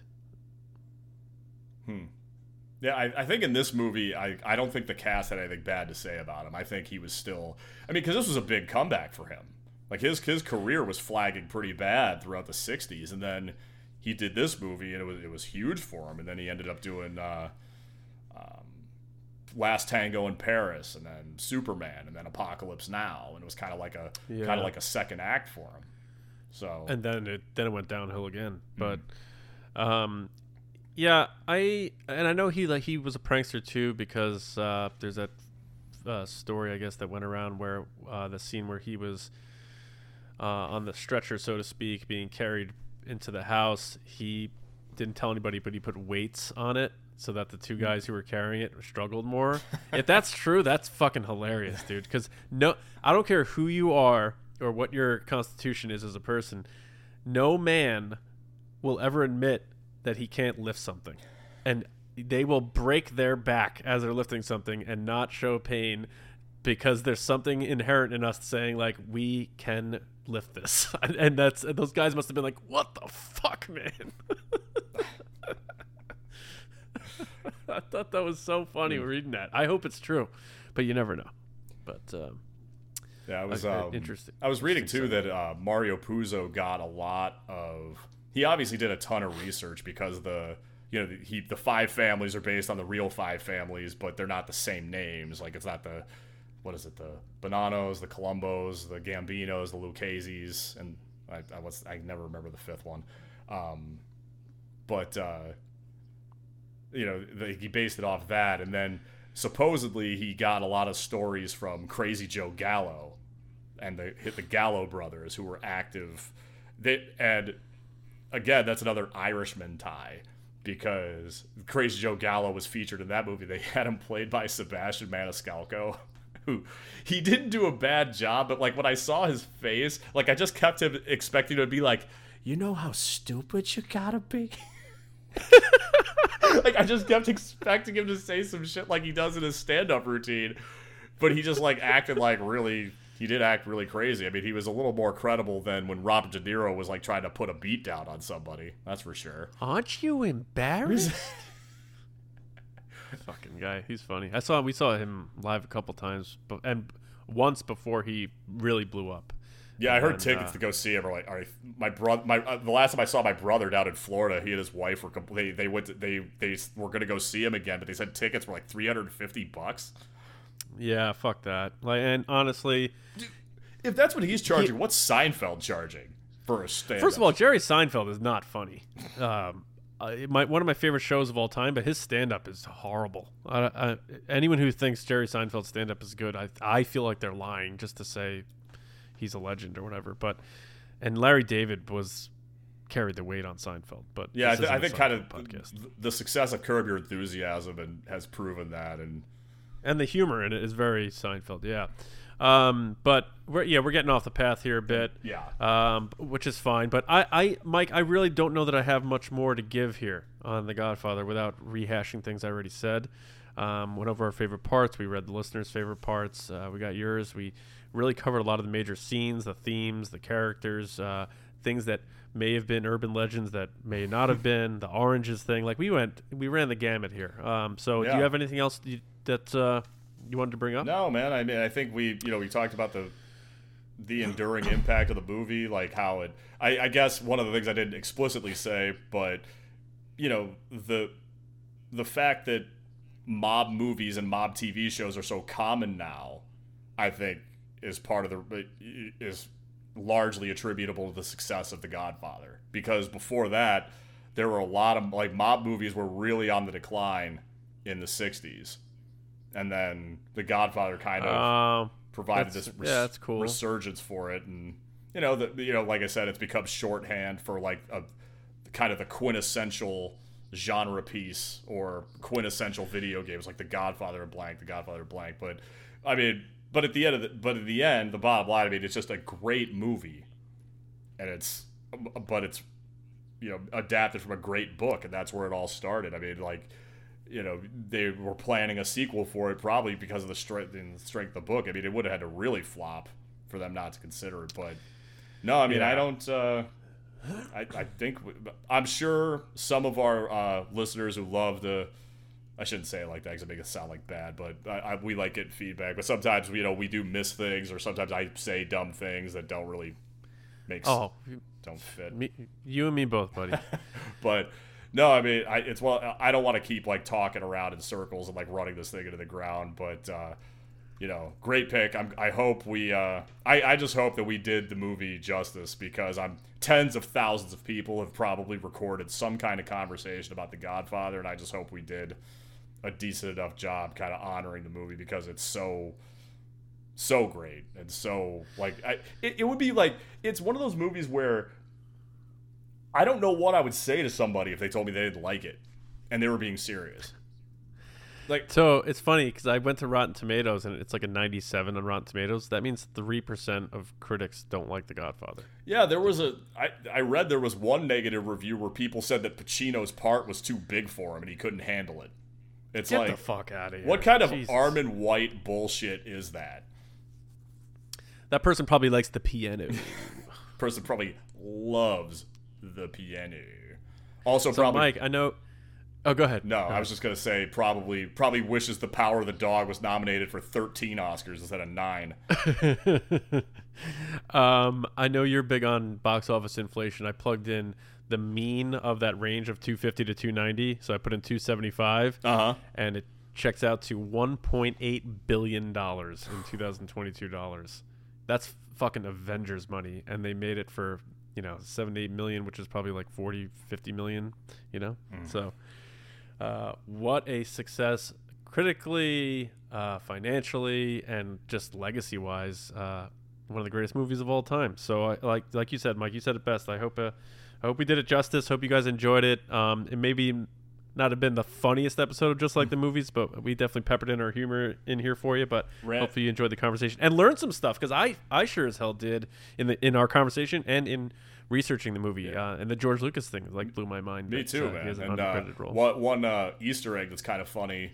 Um, apparently, my my parents were such big fans of this movie that that was what kind of inspired my name. What? Yeah. You say that for the end? Well, I meant I meant to get to it a bunch of different times, like when we were talking about the, the arc of the of the Michael character, but I don't know why they didn't name my older brother Michael then. But um, Well, he would have to be Fredo. oof. Well, yeah, because they, they there's this weird thing where like they say Santino's the oldest one, but then in Godfather Two it's Fredo, so you, they don't really. In the book, it's Santino for sure. But uh, Yeah, yeah, which so is I, a cooler name than Sonny. But I don't know. People might find that interesting. So apparently, my parents like like the movie so much. that That's really cool, man. Well, yeah, I, I got I got my name because uh, it was my dad's name. It's a family So name. Yeah. Um, all right. So now the moment has arrived where you are going to let us know what we're going to be doing next time. All right, so there's not really going to be any way to adequately follow The Godfather. We just have to kind of move on. So, um, I was thinking there's a movie I want to do because it it's kind of I don't know, it's it's oddly it oddly fits with the time even though it was made 30 years ago. And um we haven't done a Stallone movie yet. So I and, and we've had a I don't want to over I don't want to blow it out of proportion. We have had one or two viewers request it, so I think it's time we do a Ah. Stallone movie. We pop the cap and then we we do Demolition Man. All right, man. Uh, I yeah. Once you said 30 years ago, I started thinking early 90s. 93 I think it came out. Yeah, and then you had mentioned a couple of the other hints. Oh, good, good pick, man. Yeah, I haven't seen man Demolition Man. I think I've only seen that movie once. Yeah, we got into it a little bit because you said Cliffhanger was better than Demolition Man, and I said you were insane for having that opinion. So I'll be really interested to see how this rewatch goes for you. yeah. Um, It might yeah, be a very been- different brand of discussion than we had here, where but uh, I think it'll be I think it'll be interesting nonetheless. I, I know I gotta Yeah. find, I gotta get a fucking thesaurus and find a new word for interesting because I know that's one of my verbal crutches. I say that shit way too much, but um, I think it should be a spirited discussion that provides uh, kind of a unique perspective about the, the film. It's amazing. All right. Well, uh, I look forward to watching that and doing that. But um, great chat as always, my friend. And uh, You too, man. You too. Yeah. So so thanks to everybody. You know, we did our plugs at the top, so we can skirt out of here now. So thanks everybody for listening, and we'll see you next time here on Just Like the Movie. So until next time, be kind, rewind, relax.